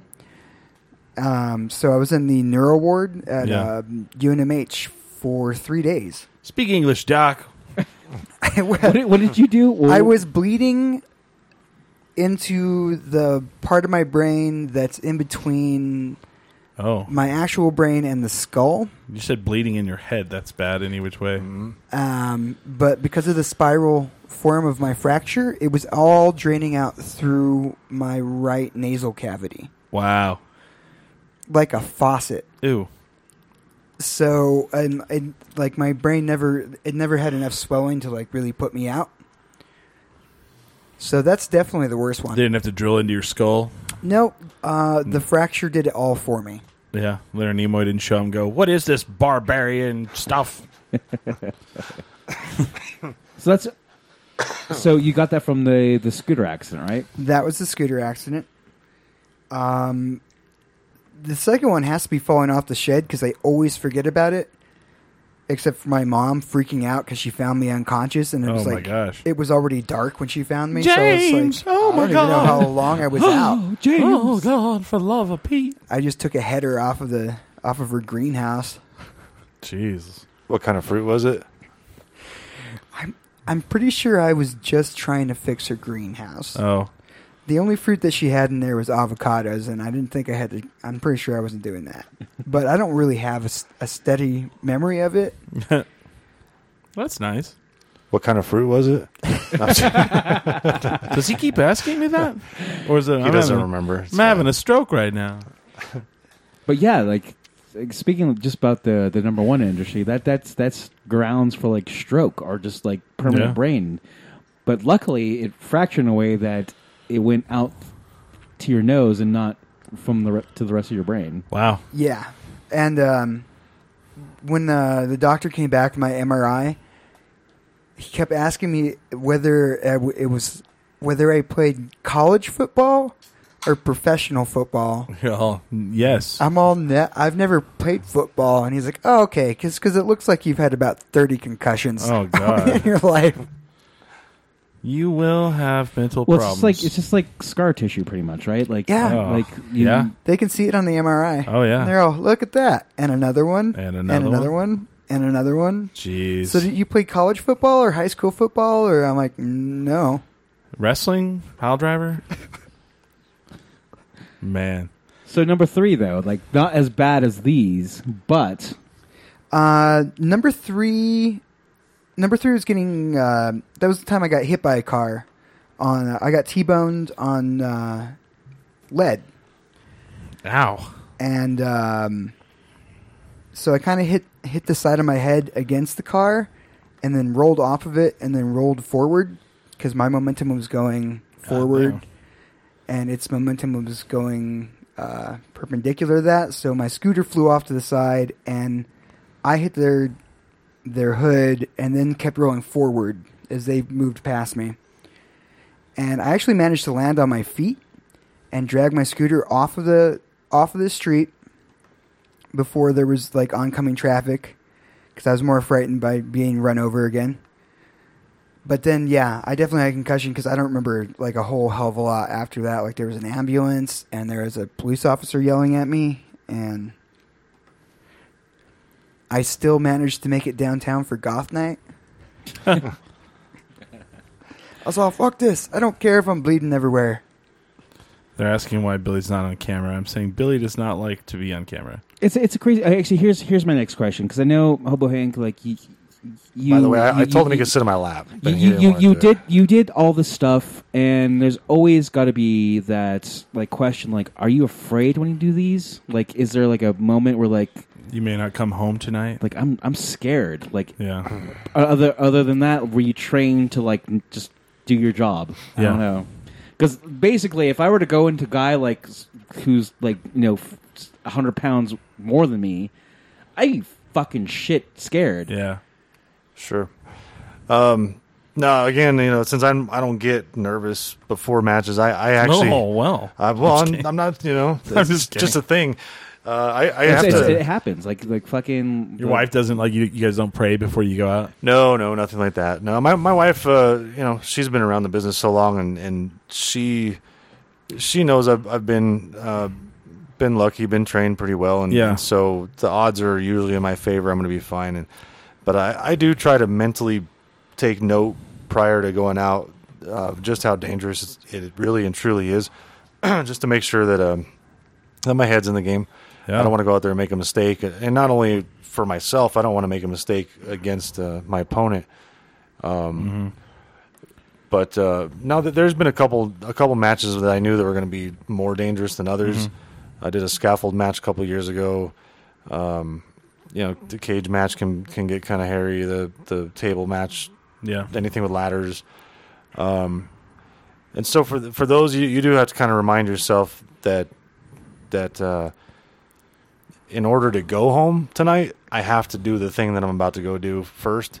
So Right. So just uh, keep your head in the game. Make sure you uh, let's do it right. That's crazy because you know like you're conditioned to not be scared. Right. But is there like stress involved at least? Like I don't know. Like Well, I mean, okay. th- So last year, I think it was last year. Yeah, 2015.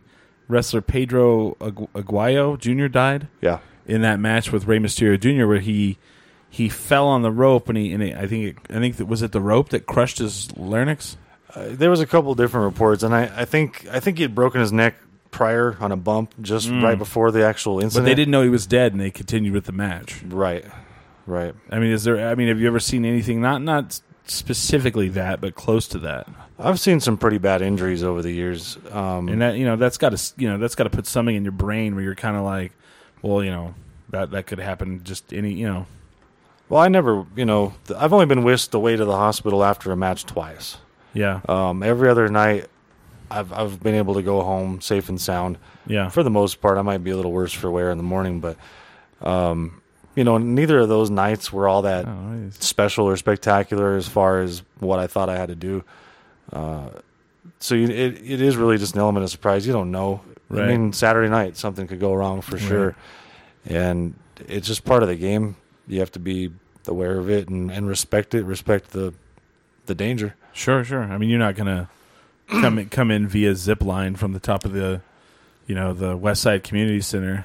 Well, now you kind of you said you didn't want to blow the surprises for. Oh, I'm Saturday. sorry, guys. That's how Hank was coming in. No, no more zip line. That's how yeah Owen Hart got uh, he he passed away. You know, um, for as much as people like shock value on the internet, you can not find that footage on internet. No, because they they they burned it. Um, the people that saw it were the people that were there, and then some of the E, WWE people, WWE people had it, and they destroyed it. So That's good. I, I kind of glad, but the the Pedro Aguayo, you can. that is all over the It is internet. yeah. all over the internet. Yeah, and I was getting and- text first thing the next morning. You know, did you see that? What really happened? you know, Uh. people were people were speculating that Rey Mysterio killed him in the ring, and that is No, absolutely no, not no, no, what happened no. at all. He, He, he has no idea. I mean, they're No. they're like right there. There it is. didn't touch him. So like you you can watch it and like and he's dead. Like you can see him. He's like just dead. Yeah. and they're still they don't see it. They didn't they didn't see it in, for a little bit, and then they someone finally comes over and like leans down and is like you know, and then they're like you know I don't know what signal they give or whatever, but It's in Mexico. It's a, Yeah. probably a different thing Yeah. than we do. yeah, We don't have like a dead wrestler signal per se. somebody's dead. Or I've never seen No, it You anyway. do, the, you do this. It, it, it's, It's- like the blood symbol. Like Yeah, it's like the game. X, The but- blood, the blood, it's there. More, Yeah. more to it. it's in Mexico, Wow. but I mean you definitely have signals that like you're you're hurt though, right? We we do. Yes. Yeah. Yeah. So that's that's cool. Because I, you know, there are there have been matches. I mean, where I know there's the one where Triple H tore his quadricep, Yeah. and it snapped down into his leg, and he still finished that one. And then Bret Hart he cracked his sternum and he finished that match. And there's a lot of those where The, wrestlers the do. greatest, like, I guess, win versus an injury, like uh, with an injury, was like Stone Cold against Bret Hart, and Owen like, Hart. It, Owen- no, and it was Bret. It was kind of like that, like Canadian, like uh, American rivalry they had. oh, is it where his head was cut open and he? No, no, it was one of those things where like s- like S- Stone Cold was like fucking hurt, and like he he was supposed to win. but Owen he Hart. did- Owen Hart. That was a pile Uh, driver. Owen Hart pile drived him, and, Oh. it, and it popped his neck, and he was and he was limp, and like he had to finish. Like Owen kind of lifts him up, and like they finish the match, but he's like crippled. Yeah, and so so like actually Yeah. Mm-hmm. actually watching that match, and I was like, holy shit, he's hurt. And then he kind of does this bullshit pin, like Yeah. to, to the heart guy. right. And then Owen wore the shirts. I broke. I just broke your neck. Yeah. Owen three sixteen means I just broke your neck Oh my god, because yeah. he did really it, it, that ended that that ended Stone Cold's career. Not that day, but eventually Yeah. because he broke his neck and they had to fuse like all the Well, what's All the that? in- bones. what's what's that injury you get from doing it perpetually? That like you The- you can't like move your head around. Or, Yeah. So, from what I understand, this is reading f- the books of like McFoley and them.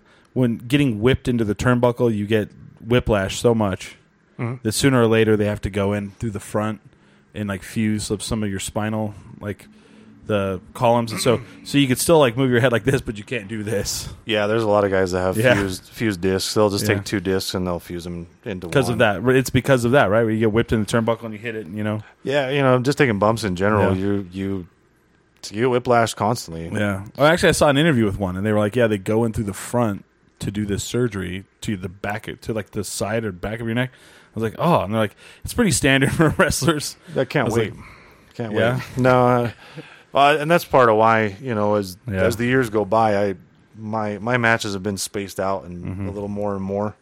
Um, I'm hoping to put more years onto my career and hopefully Yeah. uh, Well, that's when you kind of like I think, and especially a lot of the you know veterans will tell you this. you don't do the high flying crazy bumps. You do more ring psychology. You do more like Ric Flair, for example. He was in an airplane crash and he broke his back, Yeah. and they were like, they were like, you'll never wrestle again, and he was back in like six months, but. He had to learn how to. He was a Ric Flair was a was a big muscled power wrestler. Like he was su- like if you ever see pictures of Ric Flair when he was first started out in wrestling, he had a short he had short hair and he was thick and muscled. And then he they had the airplane he was in the airplane crash and it broke his back. So then he couldn't wrestle like that anymore, so he had to change his style completely. And so if you ever see Ric Flair, he always takes like the like the they'll you know they'll throw him against the ropes and they'll do a backdrop and he always turns in the air and he lands like on the side. He never lands flat on his back. That's because of that because of that uh, that injury. Yeah. Yeah, and it changed the way he wrestled, and it probably made him more. You know, it was one of those things where it turned him into a different kind of wrestler, and he became famous You just because gotta of- think of like, like especially injury, what, what, what injuries involve, and just like kind of the the Is that- long lasting, I guess, like uh, nerve damage you mean to have. Like, Oh, I'm gosh. guessing like there's either like one, like uh, like drug abuse as Yeah. far as like dealing with Pain. what you've dealt dealing Yeah. with pain, and just along with that, uh, trying to keep up a physique for it. Like I'm guessing Yeah. ster- they don't test for steroids yes, in they WWE. do. Yes, they do. Really? Yes, they They do. do Nice. now, yeah. Yeah. Heavily, they have a a better wellness program supposedly than s- most of the major sports. So do. the Miz has never done steroids in his life. see that's the thing. I mean, they have to catch him with it. You know, I mean MMA they catch them, but they don't always. Mm. You know, you can't tell me the MMA people aren't doing it, and you know I, I I guarantee that they do. We'll see. But if you here's the difference though, go back and look at the WWE of the '90s, and then look at the wrestlers, and then look at the W- WWE of now. They're not they're they're cut, but they're not just massive like big arms. So it's not that guy Dudes. with the with the hump. What was his Well, name? the Scott Steiner. Well, come on, Scott Steiner's a whole different deal, you know. There's no, uh, first of all, first of all, there's nothing finer than Scott Steiner There. because all he has is his freaks and his peaks. he's, supposedly he's a terrible human being, but man, I always, I always, I always marked pretty hardcore for it, and, and it was just like so ridiculous that he was so roided out. You know, they'd have him on the front of some muscle magazine, and I'm like, okay, come Yeah. on. That is so just gross. You And know? he was so much better as the Steiner brothers. Yeah, I don't know. I, I liked him like that. Oh, you- did you? Wow. yeah, I marked out for that when he came out with the chainmail on his head. I was that like, was- yeah, that was pretty ridiculous. and he's all what was the big bad booty daddy. but I mean, you don't see those guys anymore. I mean, uh, what's his name? He's pretty big, but uh, Lesnar. But I, I feel like Lesnar's that guy anyway. I mean, I don't know. Well, like Bo Jackson. He's, Yeah. Like he was just naturally Yeah. that cut. Didn't have to do much to get a perfect right body. right and lesnar's just a big corn fed you know he wrestled in the, he was the ncaa heavyweight champ for like two years running you know i mean he's just a big dude and then but i mean if you really look at him who's the big wrestlers in wwe now randy orton he's cut but he's not just you know he's not hulk hogan 24 inch pythons Not like Goldberg. who is coming back Yeah. I bet he looks smaller now though. probably He does look smaller. well, he's like yeah. 47 years old you know Yeah. But I, want, I want- actually want to I want to sway uh, sway this conversation to my top injuries. okay Number What th- d- d- num- d- number three. three Uh, so um, I had uh, my, I guess my gallbladder removed, oh i was there yeah and um, so the worst pain in my life for six years in a row was having this episode of like stomach pain, which I found out is the equivalent, if not worse, than childbirth, You're having gallstones. gallstones. Yeah, Yeah. and so we're we're talking like eight hours worth of just like excruciating. I couldn't sleep for like two days, and I was just like dealing with this shit. And I was like, "Fuck!" And then it finally passed. Ooh. And then it would always happen when I would have like a like a like a heavy meal or something. But that happened like once a year for six years. So basically, uh, I I gave childbirth six years in a row, Ooh. and um, so You're that a trooper. That, that was Ouch. number n- number three. Number three. Number two uh, was when I had my um, my leg burnt, like a like a s- I guess a second degree burn on my leg, uh, from uh, boiling water, from water from. I made like ramen noodles when I was like 15, and it Ooh. was the worst pain I had in my life. And this happened in October because I remember it was like during the the the um, Shiprock Fair, and so The Big Shiprock Fair. and um, so, like, of course, I'm a little kid. I'm a Navajo. Like, you don't go to the Farmington Hospital. You go to the Shiprock Hospital Okay. because you get, you know, IHS. Like, it's it's it's free. It's free, yeah. And so that's like a 30 minute drive from where I live in Farmington. Like, or say 40 minute drive. But there was like a long line of people. I was like, shit, my arm, my, my leg is burning off, and like I'm like you know like like a teenager and that was the worst pain like i remember like having like ice and water to like deal with it and my mom was driving and she's like fuck i'm so sorry but like i'm like i'm good but then that was the second most pain Your mom said fuck? no she didn't say Oh. fuck i said uh, in my head i said fuck this sucks and so i still have a permanent scar right Damn. here from boiling water no, no, no, no, number one Number one. uh, worst injury I had was when I was riding my bike when I was like seven years old, and I'll have the scarring up until like I die. But like I, um, I was riding down Country Club Road, and it's probably about like I don't know, like a 30, 30 degree incline, I guess. And so you're riding your bike, so I thought it would be fun, just like kind of like make the the wheels hum be- Yeah. with my with my uh, with my foot there, like. And so Ow. what happened is my foot got caught. I did a fucking 360 and landed on my face. Oh. And that's you can't drive the Shiprock for. You went to fucking Farmington. Like I was like 911. Like the ambulance was there. Damn. Wow. And I landed like straight up like road rash on my face. And uh, I I, I want to say I did a double flip. I probably was one flip, but it was just like. and I remember like walking back to my house. and My brother was sitting like in, in the front lawn, just sitting there, and she, he ran the house because I was crying. And um, Ouch. yeah, they they like I went to the emergency room. Damn. Bikes and scooters are bad. That's, that's that's yeah, that's pretty bad. And I had a heart attack and walked my way to the hospital. Yeah. But Well, yeah, it I was took one. a Of, it was cab. one of those things. I was riding down like a- like you know, like, like country club road, and it was just one of those things. Where like, but then I, I was making noises with my foot in, in the in the- Spokes? in, the spokes. Yeah, and then it caught, and then just Oh. fucking did a flip. Man. Number one injury, injury, i- injury. Yeah. Billy Belmont. So, What kind of fruit was it? what kind of fruit was it? Nice. so, my number three, let's see here. I want to see how I want to do this here. So, okay. Number number th- number 3 is is multiple. When I was a kid, I busted my head open 3 times. Like one I fell on a vase and I have a scar in my eye, under my eyebrow.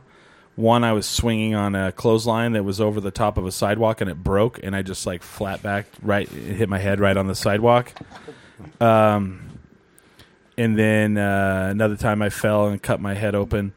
And then I actually got up from underneath when I was in seventh grade. Got these are all because these are all just me getting stitched up. I've been I have I've been stitched up four times. I have a, a huge scar on my my upper right shoulder blade. I was getting up from underneath the bleachers in high school or junior high, and there was a piece of metal that stuck out and it cut it right open, about four inches. And like I would take my shirt off and people could see the muscle tissue underneath. So I've been stitched up four times. So that was kind of all like one deal. It was so bad that they asked my mom, they asked me if my parents beat me. You know, and I was just like, no, I'm just a rambunctious It's like kid. they're gonna ask you, like Chris, should Yeah. we pull the plug? So number two, I was playing basketball in college. We had a class. It was it was like ba- basically PE, but it was specifically basketball. And it was funny because like the teacher, the first day, the teacher started like he was going to teach us drills, but it was like advanced basketball, and everyone that was in the class was like players that had played against each other in high school, but we didn't go out for the basketball team. So he realized that, and he goes, "You know what? Let's just you guys show up every week, and we'll just make teams and play games." So I I jumped up and I caught a rebound, and I came down, and someone's foot was right underneath my foot. So when I landed, I landed on the top of their foot, and my and my ankle rolled sideways and broke, and the ball the left ball of, of uh, on my left side touched the the the ground, and it broke. Oh Gross. my god. And uh, I was on crutches. I never went and got it casted or anything. I just let it. I just you know like let it heal, and it makes a nice popping noise in the in the wintertime. Mm-hmm. That was number two. Number one, I, I'll No, no, never. no, no, no, number one. Number one, I'll never remember this because I was too young, but when I was a baby, I tried to die. And they couldn't figure out what was wrong with me, and I kept de- dehydrating and, and almost dying, flatlining. Finally, they someone figured out that I, there was something missing, like some nerve missing in my head. I don't know how, but they took. I still have the scar on my ankle. They took a nerve out of my ankle and put it in my head, and it saved my life. That's the only Really? way I'm alive. Yeah. So that's that's got to be number one. You know. Wow. Yeah. Wow. So I have this huge scar on my ankle that my mom always points out. You know, you almost you tried to die on us so many times. So It's funny that they, they say that you try to die. It's like I don't want to live. I'm I no don't want to baby. live in this world. I can't live. So have you ever had a match where you had to end it early because someone got injured? I'm sure you have. Uh, yeah, I dislocated my arm Ooh, one night really bad, and uh, well, we were, we were kind of in the finish anyway, so so uh, maybe thirty seconds earlier than we were did you do expecting. the Mel Gibson thing from Lethal Weapon where you went back in the back and just popped it in? Uh, you know, it was a little. It was a little beyond that. Unfortunately, it wasn't just a little out. I mean, I Yeah. Oh, ripped it completely off. Yeah, that's, that's So- not really how that works. It was this this bone that's up here was actually way down, way down. wow, low. man. Um, they had to put me to sleep to get it back on. That was the only other time I ever went to the hospital for wrestling was outside of you know little fractures and Yeah. X-rays and stuff. I mean, do you, do you feel adrenaline like adrenaline when this happens? Oh, like yeah. so so when, you, when it was just when his, I guess you know your fucking shoulder was out. You didn't actually think it was that bad until That one I knew was pretty bad.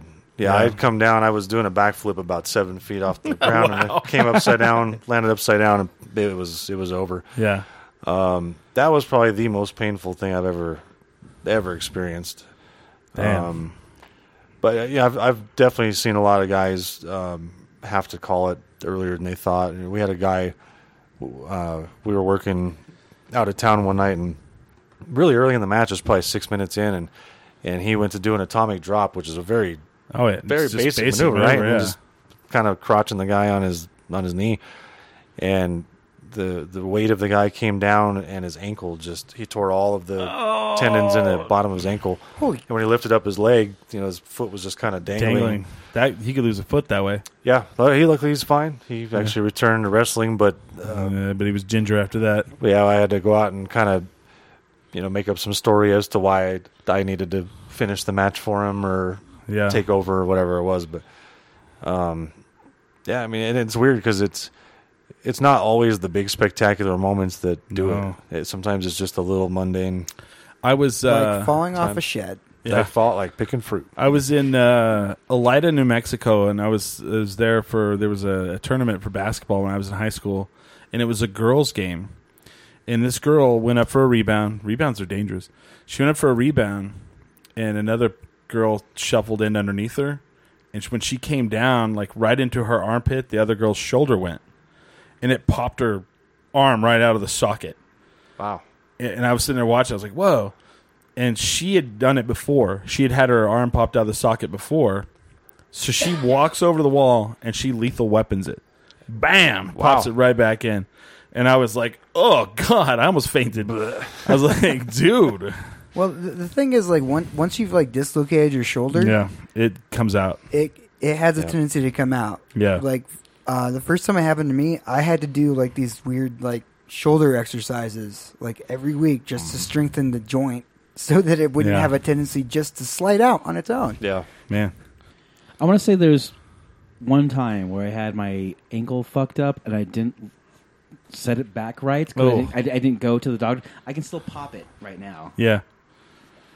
But yeah, I, I never had reset. It was just See, a lot of people break their ankle and they don't know it.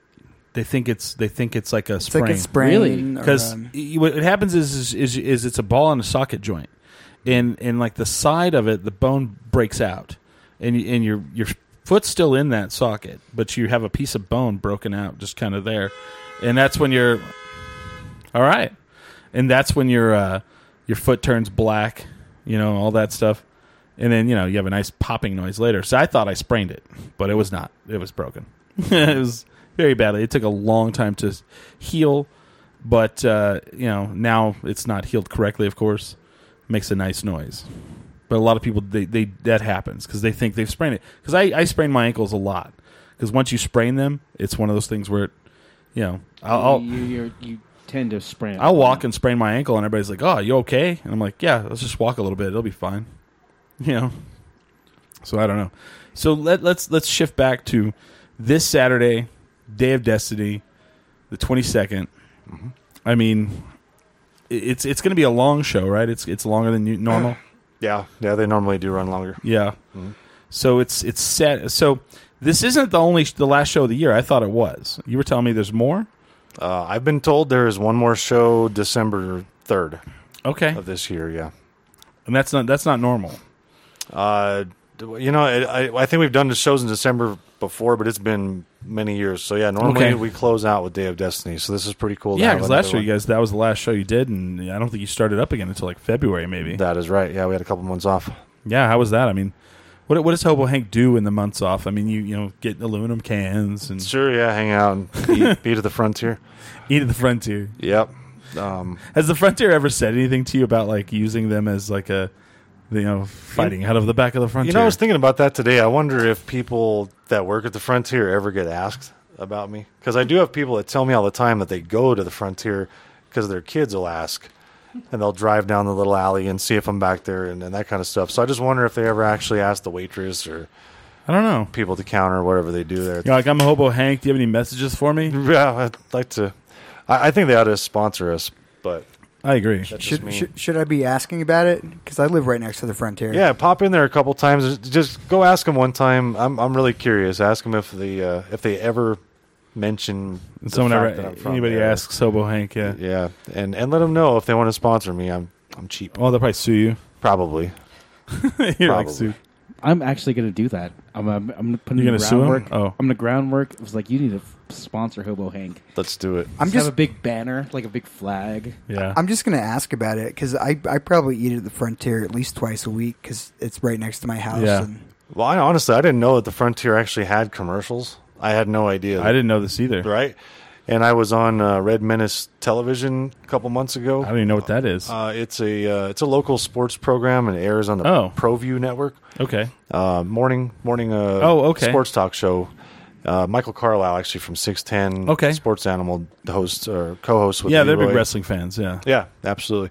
So I went and did that show with them, and uh, the segue into my segment uh, was a Frontier commercial, and it was just a total crapshoot. Do you Just live by behind the accident. frontier and love burritos? It was crazy. I, I I never knew they had those. So I did not either. That's weird, man. Yeah, Uh, It's weird that we have local sports shows. It's like they talk about the Lobos constantly, and it's like, You know, know what's going to happen They do. is we actually just have to have the person from the frontier come on the show, and Yeah. like, why don't you sponsor Hobo Hank? And it's like, well, I don't know. I don't even know who that is. he's probably never. and heard of then me. like, well, we show you who he is, Yeah. and then they'll be like, yeah, let's do it.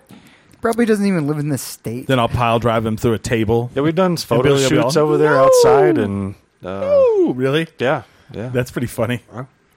Oh, I saw that cause for that magazine article, right? Yeah, for uh, narratively, ma- yeah, they did. A Yeah. big Did you get a photo lot of? shoot I outside. mean, did you get a lot of response from the magazine article?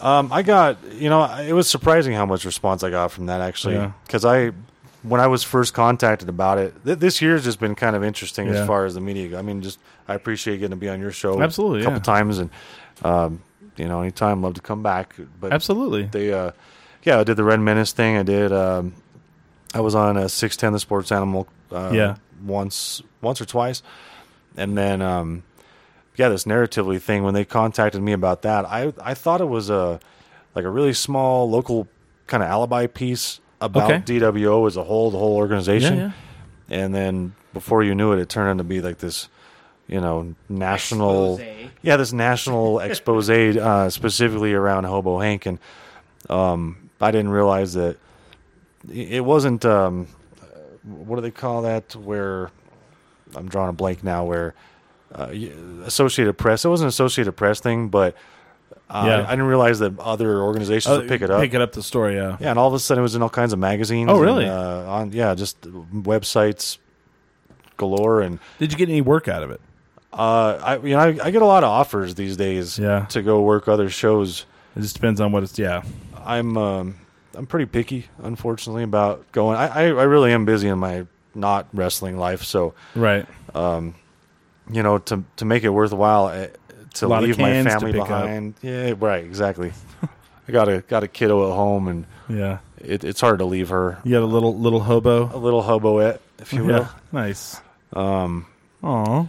But uh, no, lately I've been talking about. Uh, I have a couple couple standing offers to do some shows um, in uh, California and in, Oh, wow. uh, Nevada and in That's a- Texas. that's a long way to go. It is a long way, but you know I'm not getting any younger. I'd like to go do a couple more Yeah, a couple more runs out out of town and yeah.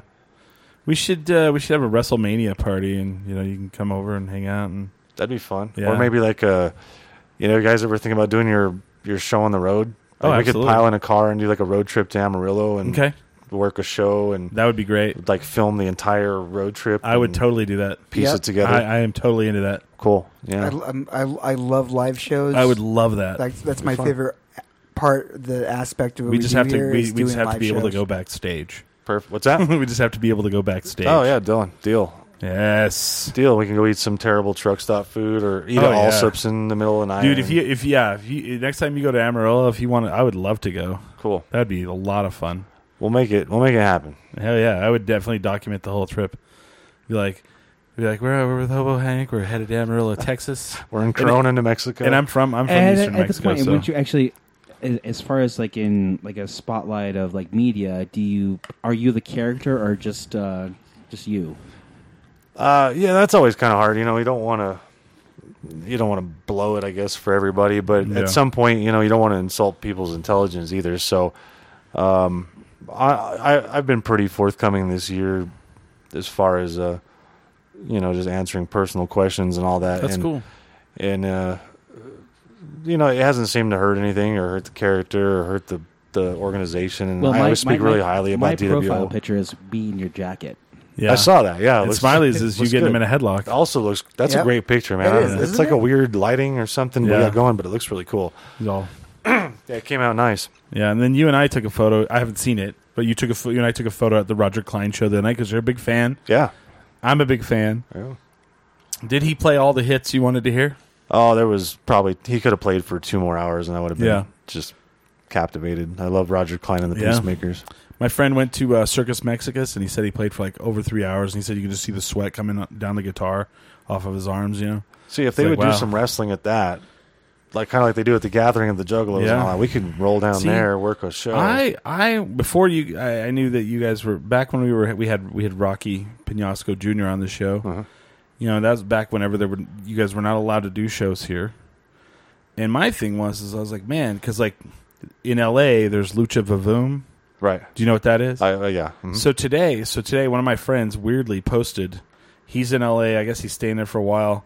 Jack Atlantis, and he posted he was going to go to Lucha Vavoom, their big event. You know. And I was like, oh, so jealous. And then they liked it. I was like, oh, wow, Lucha Vavoom liked my thing. And I think that that would be a cool thing to do here, too, where you have like a wrestling with, with uh, you know, the, the, what is it, where women take Burlesque. Burlesque. Wrestling with burlesque. sure. And man, I was watching the, the promotion video for Lucha Vavoom, and their burlesque dancers are ridiculous Yeah, like they were doing crazy acrobatics uh, like the what do they call the aerial stuff you know sure. like the big hoop and the girls like flipping through it you know topless aerial performance. yeah you know and uh, then you know of course the wrestlers are you know they're doing crazy stuff jumping out into the crowd you know that was pretty inter- intense but uh, i'll show you afterwards but that i think would be a really cool thing too and i was like always wondering like why you couldn't do something like that and whenever i go oh this is wrestling go well it's a performance yeah Right. Mm-hmm. yeah we we've tried to pull pull that that card before, but uh, you know, but once you're licensed, and which we are, we Mm-hmm. Yeah. can we can do that kind Right. of stuff. And uh, Right. we've, uh, it's been a long time, but I used to work a a promotion where they had some sideshow kind of uh, yeah the, there was some, some girls that were that were fire eaters and Yeah. you know jugglers and things, and so we'd sit in the dressing room while she'd practice her fire eating. Uh, I, I guess I shared a dressing room with her because I'm Hobo Hank and I'm in the Right. back in the corner, you know. Right. Uh, but she'd be back there blowing fire up against the ceiling, practicing her little her little routine. It was, it was Wow. pretty cool. Yeah, That's kind of cool. yeah. Did you like doing those shows? I did. Yeah, I thought it was really neat. It was uh, just something for everybody. Yeah. a little, little different. Yeah, variety. that is cool.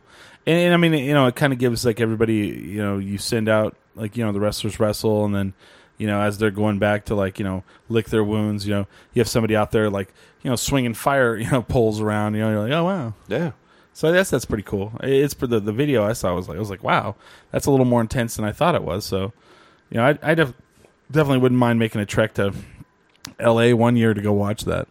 are they actually in L.A.? I think so. Yeah. Well. Yeah. So yeah. Uh, so this Sunday, uh, Saturday the twenty we're gonna have Hobo Hank versus what was his name again?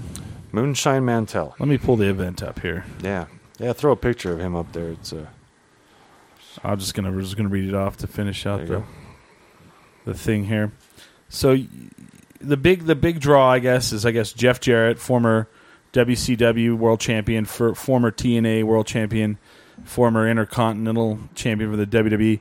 He's gonna come in and try to take the title from uh, Johnny K, who's had the title for a record number of days, right? For over a year, I guess. he has have it over over a year. Yeah. And you know, before we go too much further, just Yeah. Mm-hmm. keep in mind that you know anything can happen in DWO. I keep saying that, but Bully Ray was our heavyweight champion at one point. Yeah, that's uh, from the from the Dudley Boys. Absolutely. And nobody Yeah. ever thought in a million years that he would win our championship belt Right.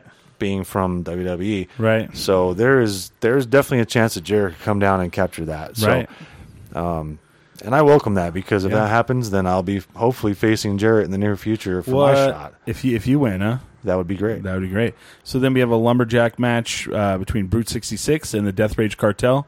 If the Death Rage Cartel loses, they have to break up. Uh, and they got Chad Thomas from Am- from Amarillo fighting Sammy Six Guns Jr. Hobo Hank versus uh, Moonshine Ryan Mantell. And then we have Delilah versus Delilah Doom. I hope that's that, that's not a, I hope that's a misprint. Battle of the Delilahs. Yeah, yeah. Then we have uh, Joe Casada, local comedian, local wrestler. He's also the Extreme Championship or champion. He's Extreme champion of DWO versus uh, a returning Donnie Amsterdam. Yeah. And I believe Donnie left after hitting Joe with multiple chair shots. Yeah. so that's this right. is kind of like a return grudge match. Yeah, it should be a great And Donnie match. also was, was a comedian that was local from here too. Also scheduled to appear Gino Rivera, Dressed to Kill, uh, Shig- Shigeyuki Kawahara. That's a new one. Tony Fletcher and Carney Rob. Is that Sin Carney guy? Or is that a different one? That is uh that is Robles's henchman, Carnage. oh, Carney Rob. Yeah. Okay. Oh, oh, oh, okay. So this the twenty second tickets are they start out at fifteen dollars. West Side Community Center. What time is Bell? Bell is at s- it says seven p.m. to ten p.m. So Yep. Please I will be there for sure. Me I don't too. know. I don't know. If, I don't know if these guys are going to go. You guys gonna make it. Billy Day of went Destiny? last time, so Biggest show of the year. biggest show of the year. I work Saturday nights, dude. Oh, that sucks. That's why I you missed should- the last one. You should quit. I'll be there. Sweet man. Quit your job. I want to thank Hobo Hank for coming on the show. Uh, is there anything else you want to you want to shoot out to the crowd? You want to say anything to Moonshine Mantel? Moonshine Mantel. I'm looking forward to Saturday, man. Uh, bring it. You know, Bring it. I. Uh, it's the biggest biggest show of the year. So if you have been to DWO before, this is a great time to come back. If you've never seen it before, what a great Yeah. time to start. It's going to be a action packed three hours on Saturday night, and what else is there to do in Albuquerque on Right, Saturday? right. Nothing. So come on down and check it out. And Hobo Hank promises to pile drive Mantel through a table outside the ring. You know, I'll s- I'll I'll see what I could do. I'll see what I can do. Just just to just to go- I'll go no. If you do that, I'll try to make it happen for sure. I will definitely try to do that. Hey, you, we, you saw us. You came out. It was funny. Like, I, want to finish with this. Whenever uh, we, we were there and you saw us Mm-hmm. and you like pointed at us, I think Oh yeah, Yeah. Absolutely. yeah. I saw you guys right away. that was pretty cool. I was like, yes, he saw us. I had so many Snapchat videos from that night. It's like, how do you know that guy? yeah. It was Like, so I was- I funny. was Yeah. there. He knows me. yeah, that was pretty funny. So thanks for coming on. Yeah, Uh, anytime. Appreciate yeah, it. Check us out on all the social media because uh, we are 10 Drink Minimum. Thank you.